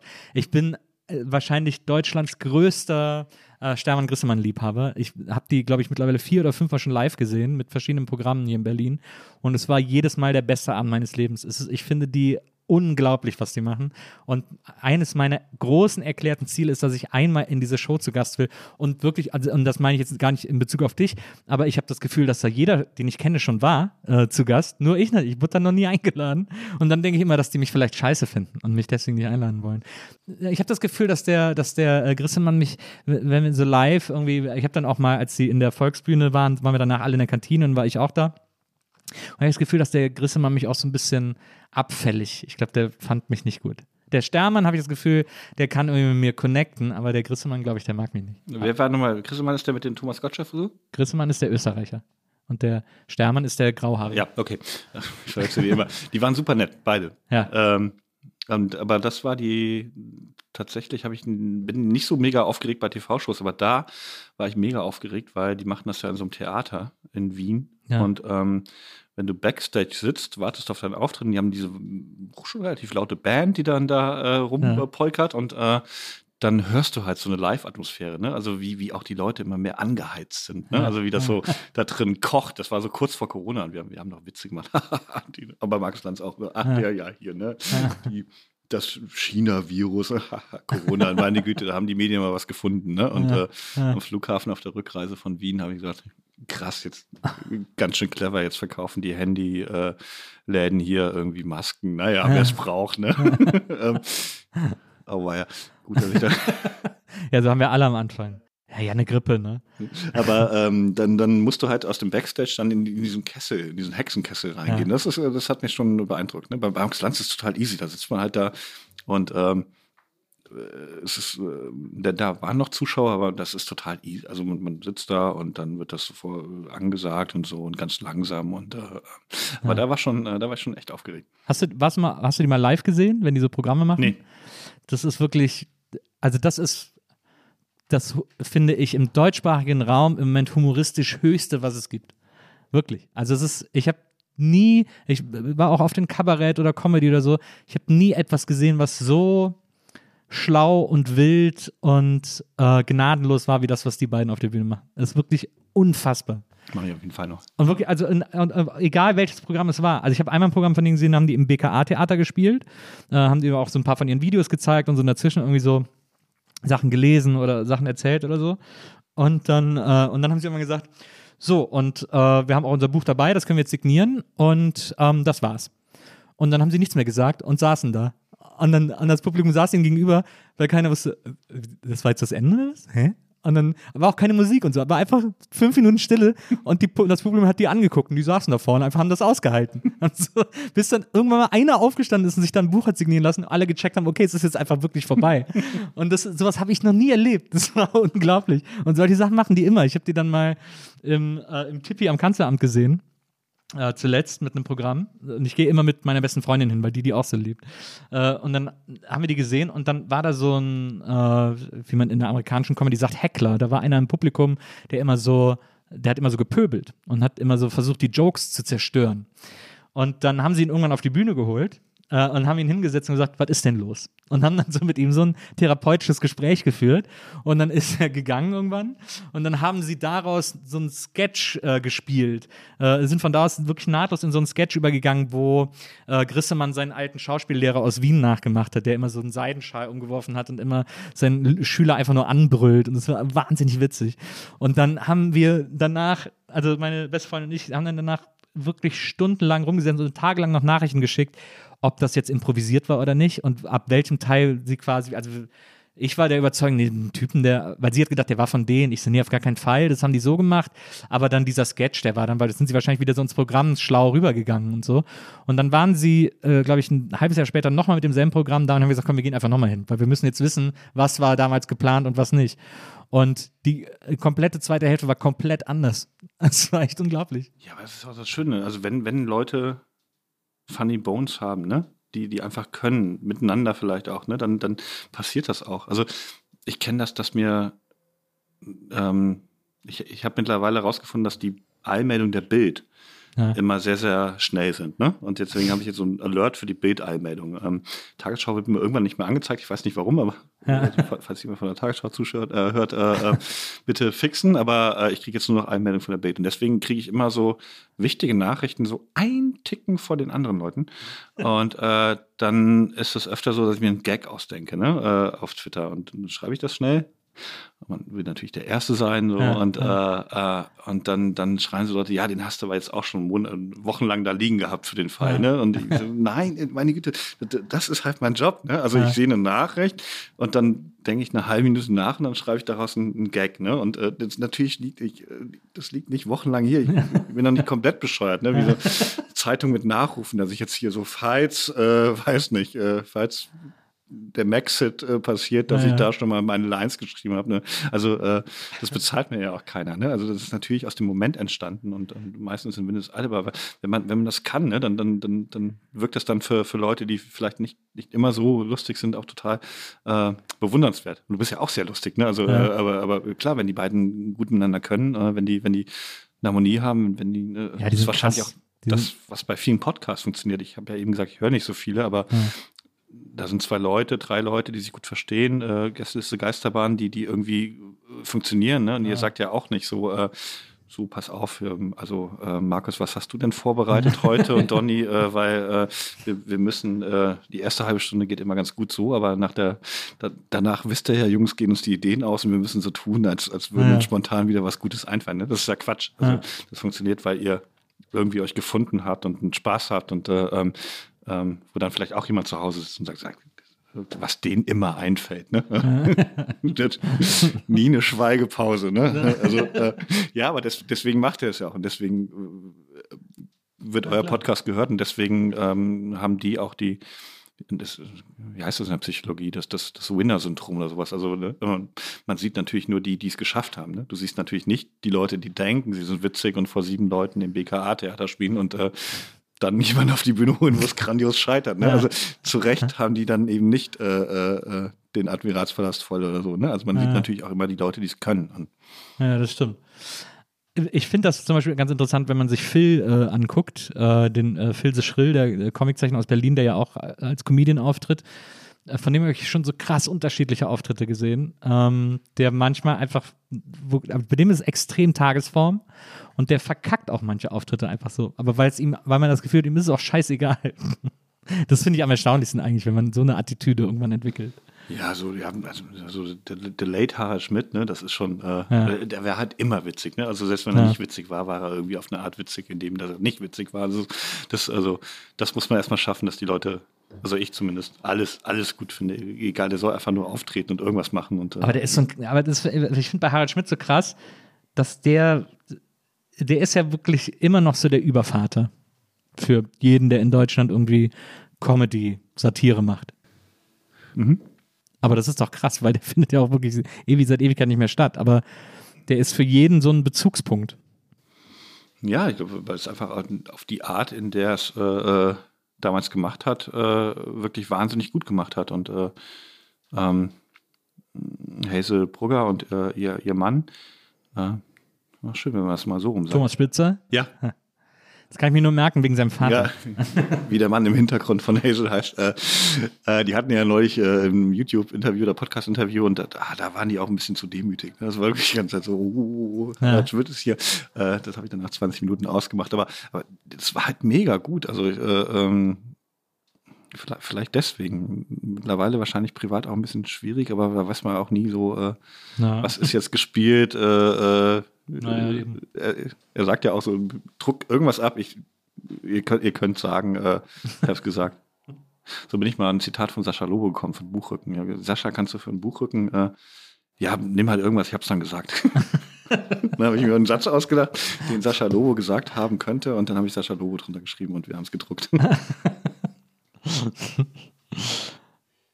Aber also was ich jetzt interessant finde, wo wir auch noch gar nicht drüber gesprochen haben, das heißt quasi die eine große Frage noch ist, die hier im Raum steht, weil wir jetzt auch so viel hin und her gesprungen sind, aber wie passiert es, dass der frisch Diplom habende Peter Wittkamp, Universal Indie Marktforscher, aus der kleinen Stadt in die Großstadt gekommen, wieso wird der Gag-Schreiber? Ich meine, ich hatte jetzt nicht das Gefühl, dass es jetzt irgendwie in Asbach oder so, dass wir jetzt groß über Situationen geredet hätten, wo du gesagt hast, ja, und dann habe ich da auf der Weihnachtsfeier der Volleyballmannschaft, habe ich einmal richtig vom Leder gezogen und der Trainer, wir haben Tränen gelacht, aber der konnte sich nur mal blicken lassen oder so. Das war ja irgendwie das war ja jetzt nicht der Fall. Und dann kommen wir alles und da haben sie noch gelacht. Das war, also man hat natürlich eine Historie und das, glaube ich, haben viele Gagschreiber-Kollegen so als Klassenclown, als jemand, der… Das glaube ich auch. Du warst Klassenclown, oder? Ja, auf jeden Fall. Ja. Mit einem guten Freund, der heute katholischer Pfarrer ist. Aber wir waren so die immer Sprüche gemacht haben. Ja. Und in der Uni-Zeit war ich auch bei der Studentenzeitschrift und ich habe Sven Becker, mit dem habe ich das viel gemacht, der ist heute beim Spiegel, arbeitet hart daran, an die Steuer zu stürzen. Liebe Grüße an dieser Stelle. Ja. Bringt die Jens Spahn-Hintergrundstories, ne? Wo war er da und so weiter. bringt diese Sachen raus und der hat Politik geschrieben, erste Seite, und ich habe halt Kolumnen und Musiktipps gemacht, ne? Und ja. Und das lag mir und natürlich hat man auch viele Leute, die sagen, ich lese die Kolumnen. Da hattest du natürlich dann für den Morph-Club auch schon die nötige Kompetenz und, im öffentlichen Auge, wenn du da die Musiktipps geschrieben hast. Nee, das war beides separat, ehrlich. Ich weiß gar nicht mehr, was vorher war. Ich glaube, ich war sogar vorher DJ. Aber man hat immer so witzige Sachen gemacht und bei Universal hatte ich schon einen Twitter-Account und habe da immer mal wieder was reingeschrieben und da kamen relativ viele Nachfragen, wo ich denn Werbetexter wäre. Ja. Nicht relativ viele, aber so 2, 3 Leute haben geschrieben, du bist doch Werbetexter, wo bist du denn? Und da habe ich gesagt, nee, ich bin Marktforscher bei Universal und habe aber so überlegt, okay, ich mag schreiben, ich mag Kreativität, ich mag Dinge ausdenken, vielleicht ist Werbung jetzt gar nicht so schlecht. Also ich habe jetzt hier aus meiner Leidenschaft Musik und Marktforschung, was ich wirklich sehr mag, Statistiken und so. Ja, aber Marktforschung ist ja auch zum Teil, also ich habe Marfo auch kennengelernt, in vielen Teilen als sehr unangenehm. Also es gibt ja diesen unangenehmen Teil von Marktforschung, wo Leute in der Fußgängerzone, ja, wollen sie mal für 50 € sich hier irgendwie mit uns eine halbe Stunde über einen Werbespot für einen Schokoriegel sprechen und dann das musste ich ja nie machen. Ich war ja dann schon beim Major-Label und konnte Leute beauftragen. Ja, ne? Und konnte sagen, die GfK hat tatsächlich so ein Consumer-Panel, wo Leute eintragen, was sie kaufen. Und dann kannst du sagen, wer hat im letzten Jahr Amy Winehouse gekauft und wie alt sind die und was mögen die sonst noch so und wo sollten wir Werbung schalten? Welche Sender gucken die? Und dann liefern die das. Und also ich habe nie irgendwo gestanden und Leute gefragt. Ja. Naja, auf jeden Fall habe ich dann überlegt, okay, Werbung vielleicht, und bin dann zu TRGG gewechselt, dieser jungen, aufstrebenden Torben, Lucy und die gelbe Gefahr. Genau. Ich habe denen eine relativ coole Bewerbung, muss ich sagen, geschrieben, in dem Präsentationsformat Prezi, wo man so ganz, kennst du das? Nee. Das ist so, dass du praktisch ein Whiteboard hast, ein virtuelles, und schreibst da ganz viele Sachen drauf und dann verknüpfst du das mit Kamerafahrten untereinander. Also du hast nicht so PowerPoint nach vorne, sondern du gehst im Kreis, einmal rum, gehst in eine Spirale, in die Mitte, dann gehst du wieder raus und du hast so eine Art Präsentation als Kamerafahrt. Ja, ich verstehe. Wirklich so 3 Abende gesessen, meinen Lebenslauf geprezit und dann haben die mir gesagt, ja, finde ich cool, mach doch mal eine Probekampagne, kann irgendwas machen. Und dann habe ich tatsächlich eine Kampagne gemacht, wo sie auch direkt einen Preis mitgewonnen haben. Tweetlead hieß das. Wie hieß das? Tweetlead, da konnte man, für Vodafone konnte man twittern und dann hat eine Band aus deinem Tweet live ein Lied gemacht. Ja. Also nicht die komplette Idee war von mir, weil irgendwie die Mechanik, die haben sie noch verfeinert und hat dann irgendwie auch mindestens einen Preis gewonnen, glaube ich, und natürlich auch meinen Vertrag da gesichert. Und von da aus bin ich dann, irgendwann wollte ich mich verändern, zu Tape TV gewechselt, dem Internet-Musikvideosender. Da hat, glaube ich, Donny sogar auch meine Sendung moderiert. Da habe ich dann 3 Tage gearbeitet und am 3. Tag habe ich gemerkt, das ist nichts. Das ist also eine sehr große Karriere bei Tape TV. Ja, das ist sehr weit draußen, das ist irgendwie alles trist, das ist irgendwie, das wird nichts. Das war eine Scheißentscheidung. Das ist der kälteste Winter, das war vor 7 Jahren, 8 Jahren oder sowas. Hast du da überlegt, bei TRGG wieder anzuklopfen? Ja, wirklich. Also nichts lieber wäre mir gewesen, als Christoph Bornstein, dem Gründer, zu sagen, Christoph, als du mir gesagt hast, hey, ich kündige, und du hast gesagt, nee, ist eine scheiß Idee, hast du recht gehabt.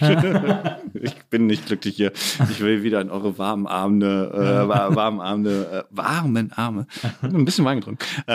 Und will zurück da. Und da war ich immer ein bisschen zu stolz für. Und da habe ich gedacht, okay, ich mache mich jetzt selbstständig. Und dann habe ich angefangen, selbstständig Werbung zu machen und irgendwann auch weiter lustige Dinge ins Internet zu schreiben. Und dann irgendwann so eine Listenseite angefangen mit witzigen Listen, die dann auch ganz gut lief und so von wirklich vielen retweetet oder refacebookt wurde, SZ und Zeit und wirklich ganz, ganz viele große Medien, und deswegen wuchs die Seite auch immer mehr, und dann hat dann Kiwi daraus das erste Buch gemacht und das hat dann wiederum jemand bei der Heute-Show oder jemand, der die Online-Seite, also ich schreibe gar nicht für die Heute-Show Fernsehsendung, sondern seit Jahren für die Online-Ausgabe, und er hat das gesehen und wir haben dann zusammen uns überlegt, wie könnte so eine Heute-Show online aussehen. Und gleichzeitig hatte ich auch Böhmermann, wir hatten denselben Lektor bei Kiwi, und der hat mich dann da vermittelt.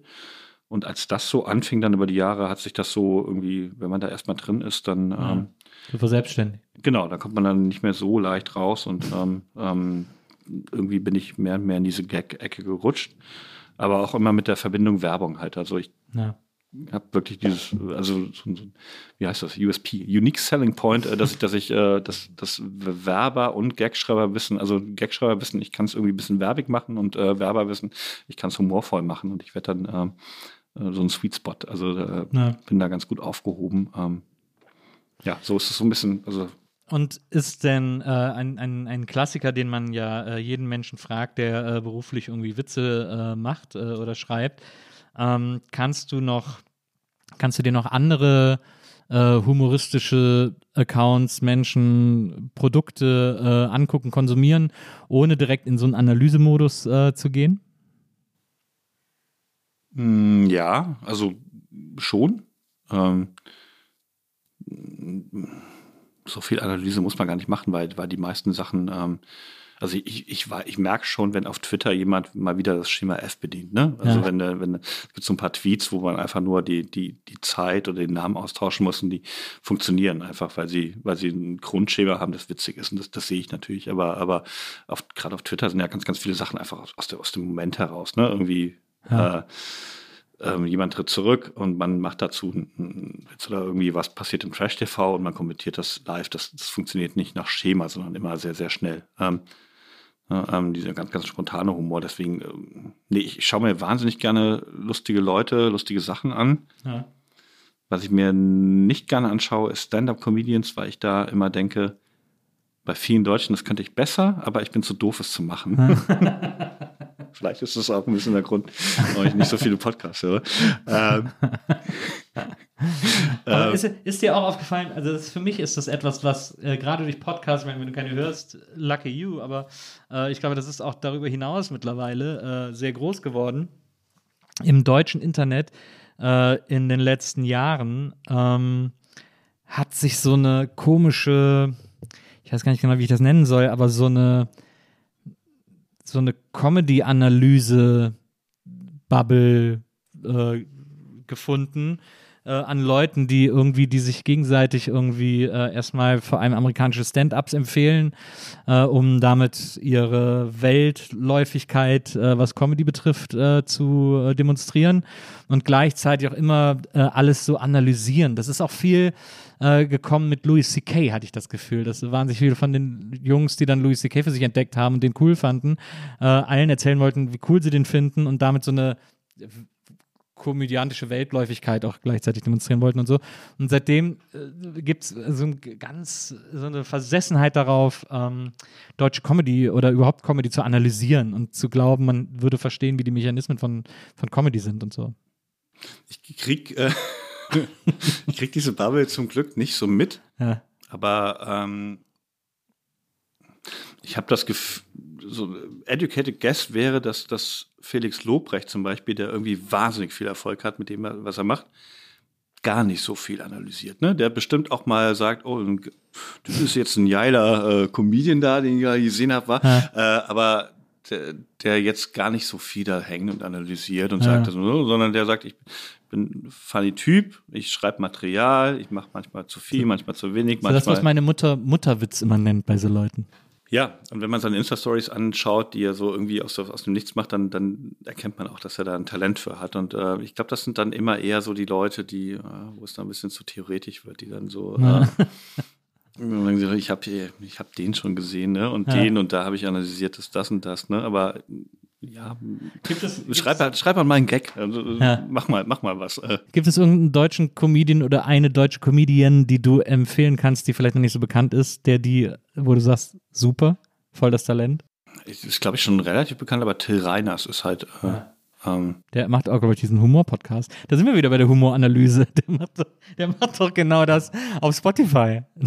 Habe ich auch natürlich noch nie gehört, obwohl das der Podcast ist, wo ich denke, ich würde gerne alle, der hat der Anke Engelke da, der hat wirklich tolle Leute da und der hat ein riesiges Talent für Witz, für Kabarett, für Humor, der ist aus sich heraus witzig, der redet vielleicht mit Leuten über Humor, aber ich glaube, wahrscheinlich macht das nochmal anders, als dass er jetzt analysieren müsste. Ne? Also womit ist Anke Engelke? Okay, ich muss erst Ricky aus Ricky nachspielen oder sowas auf Popsofa und dann mache ich das.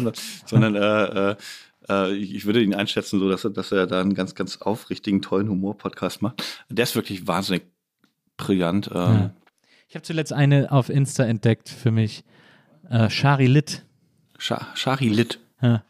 Wahnsinnig witzig. Also die hat es war so ein Video vom Quatsch Comedy Club, was ich da irgendwie zufällig, ich weiß gar nicht mehr über wen, ist mir das irgendwie in die Timeline gespielt worden oder glaube ich sogar von einem anderen Comedian und ich habe mich dann so weiter durchgeklickt und dann habe ich sie entdeckt und sie hat die haben alle so 10-minütige Sets oder 8-minütige Sets gemacht oder so und sie hat, und vor leerem Raum und sie war so witzig, sie hat so geile Lines und so geile One-Liner und so eine blonde Frau, die so ein bisschen schüchtern wirkt. Ich glaube, einer ihrer ersten Gags war irgendwie, sie ist so blass, wenn sie Foundation aufträgt, würden die Leute meinen, das sei Blackface.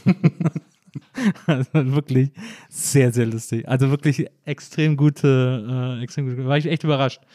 Die ist echt total gut. Aber ja, also ich glaube, ich finde das ja auch immer interessant, wenn man in so Mixed-Shows geht oder so.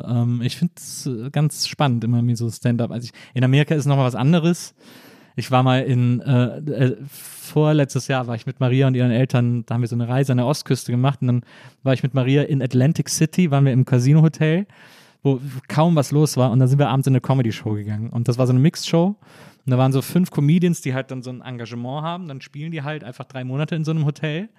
Aber im November ist halt kein Gast da. Und da saßen 12 Leute oder so. Und man hat richtig gemerkt, dass so die Hälfte der Comedians so ein totales Frustprogramm gefahren. Einer hat sich auf der Bühne schon die Jacke angezogen und ist dann einfach gegangen, weil die alle völlig deprimiert waren.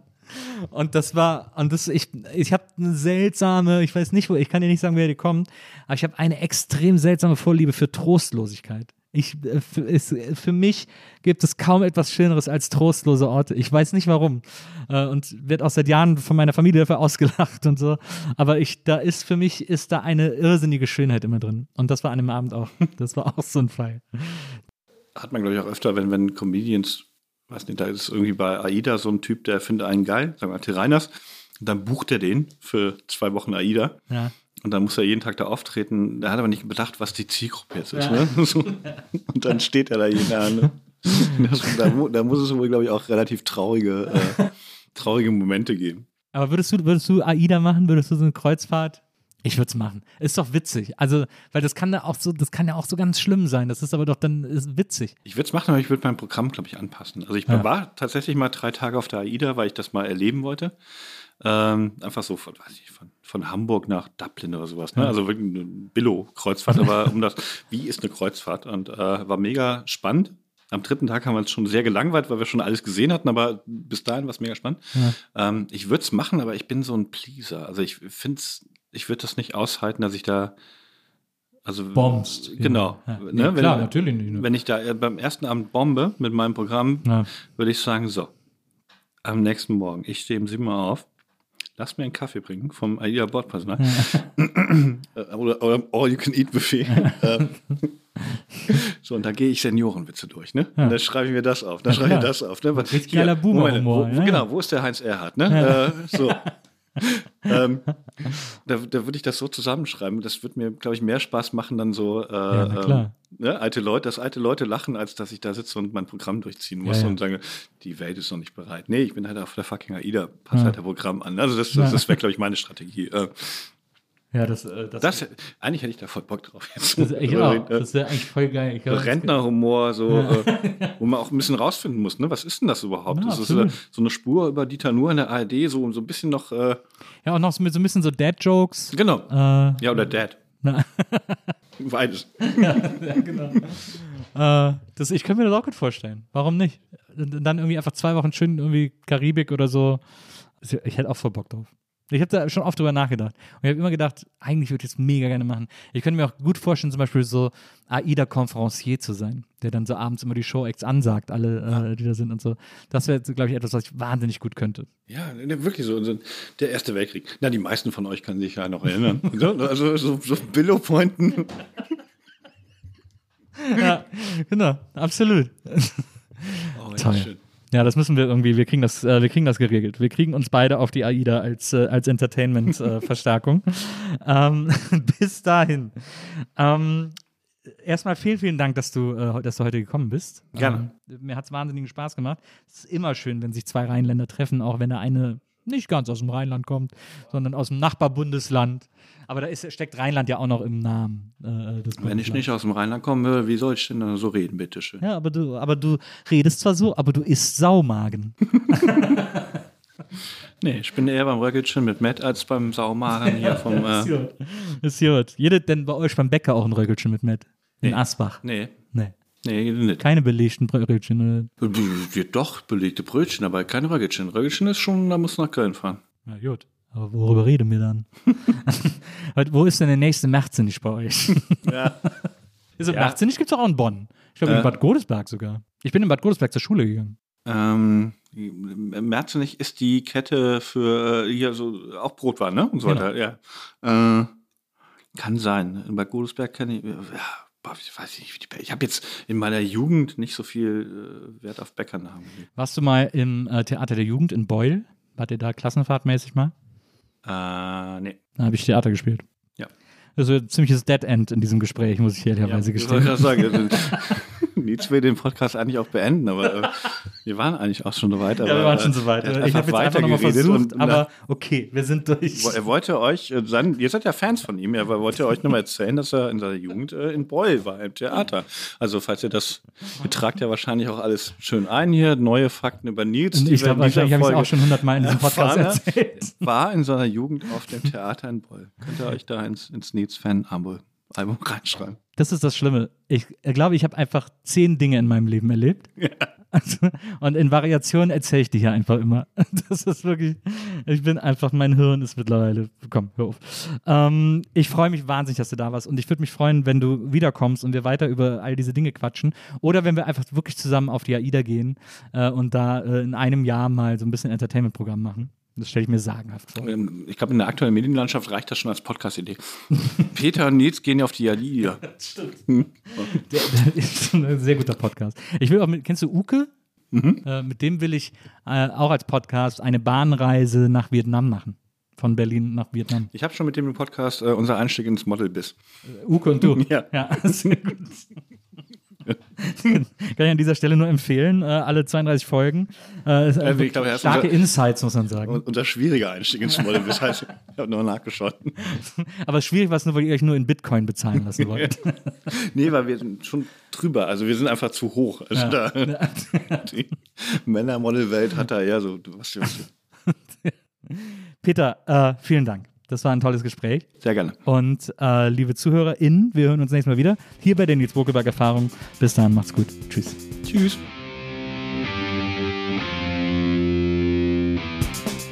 Die Nils Bokelberg Erfahrung. Von und mit Nils Bokelberg. Eine Produktion von Pool Artists. Team: Wenzel Burmeier, Lisa Hertwig, Maria Lorenz Bokelberg, Frieda Morische und natürlich Nils Bokelberg. Die Nils Bokelberg Erfahrung.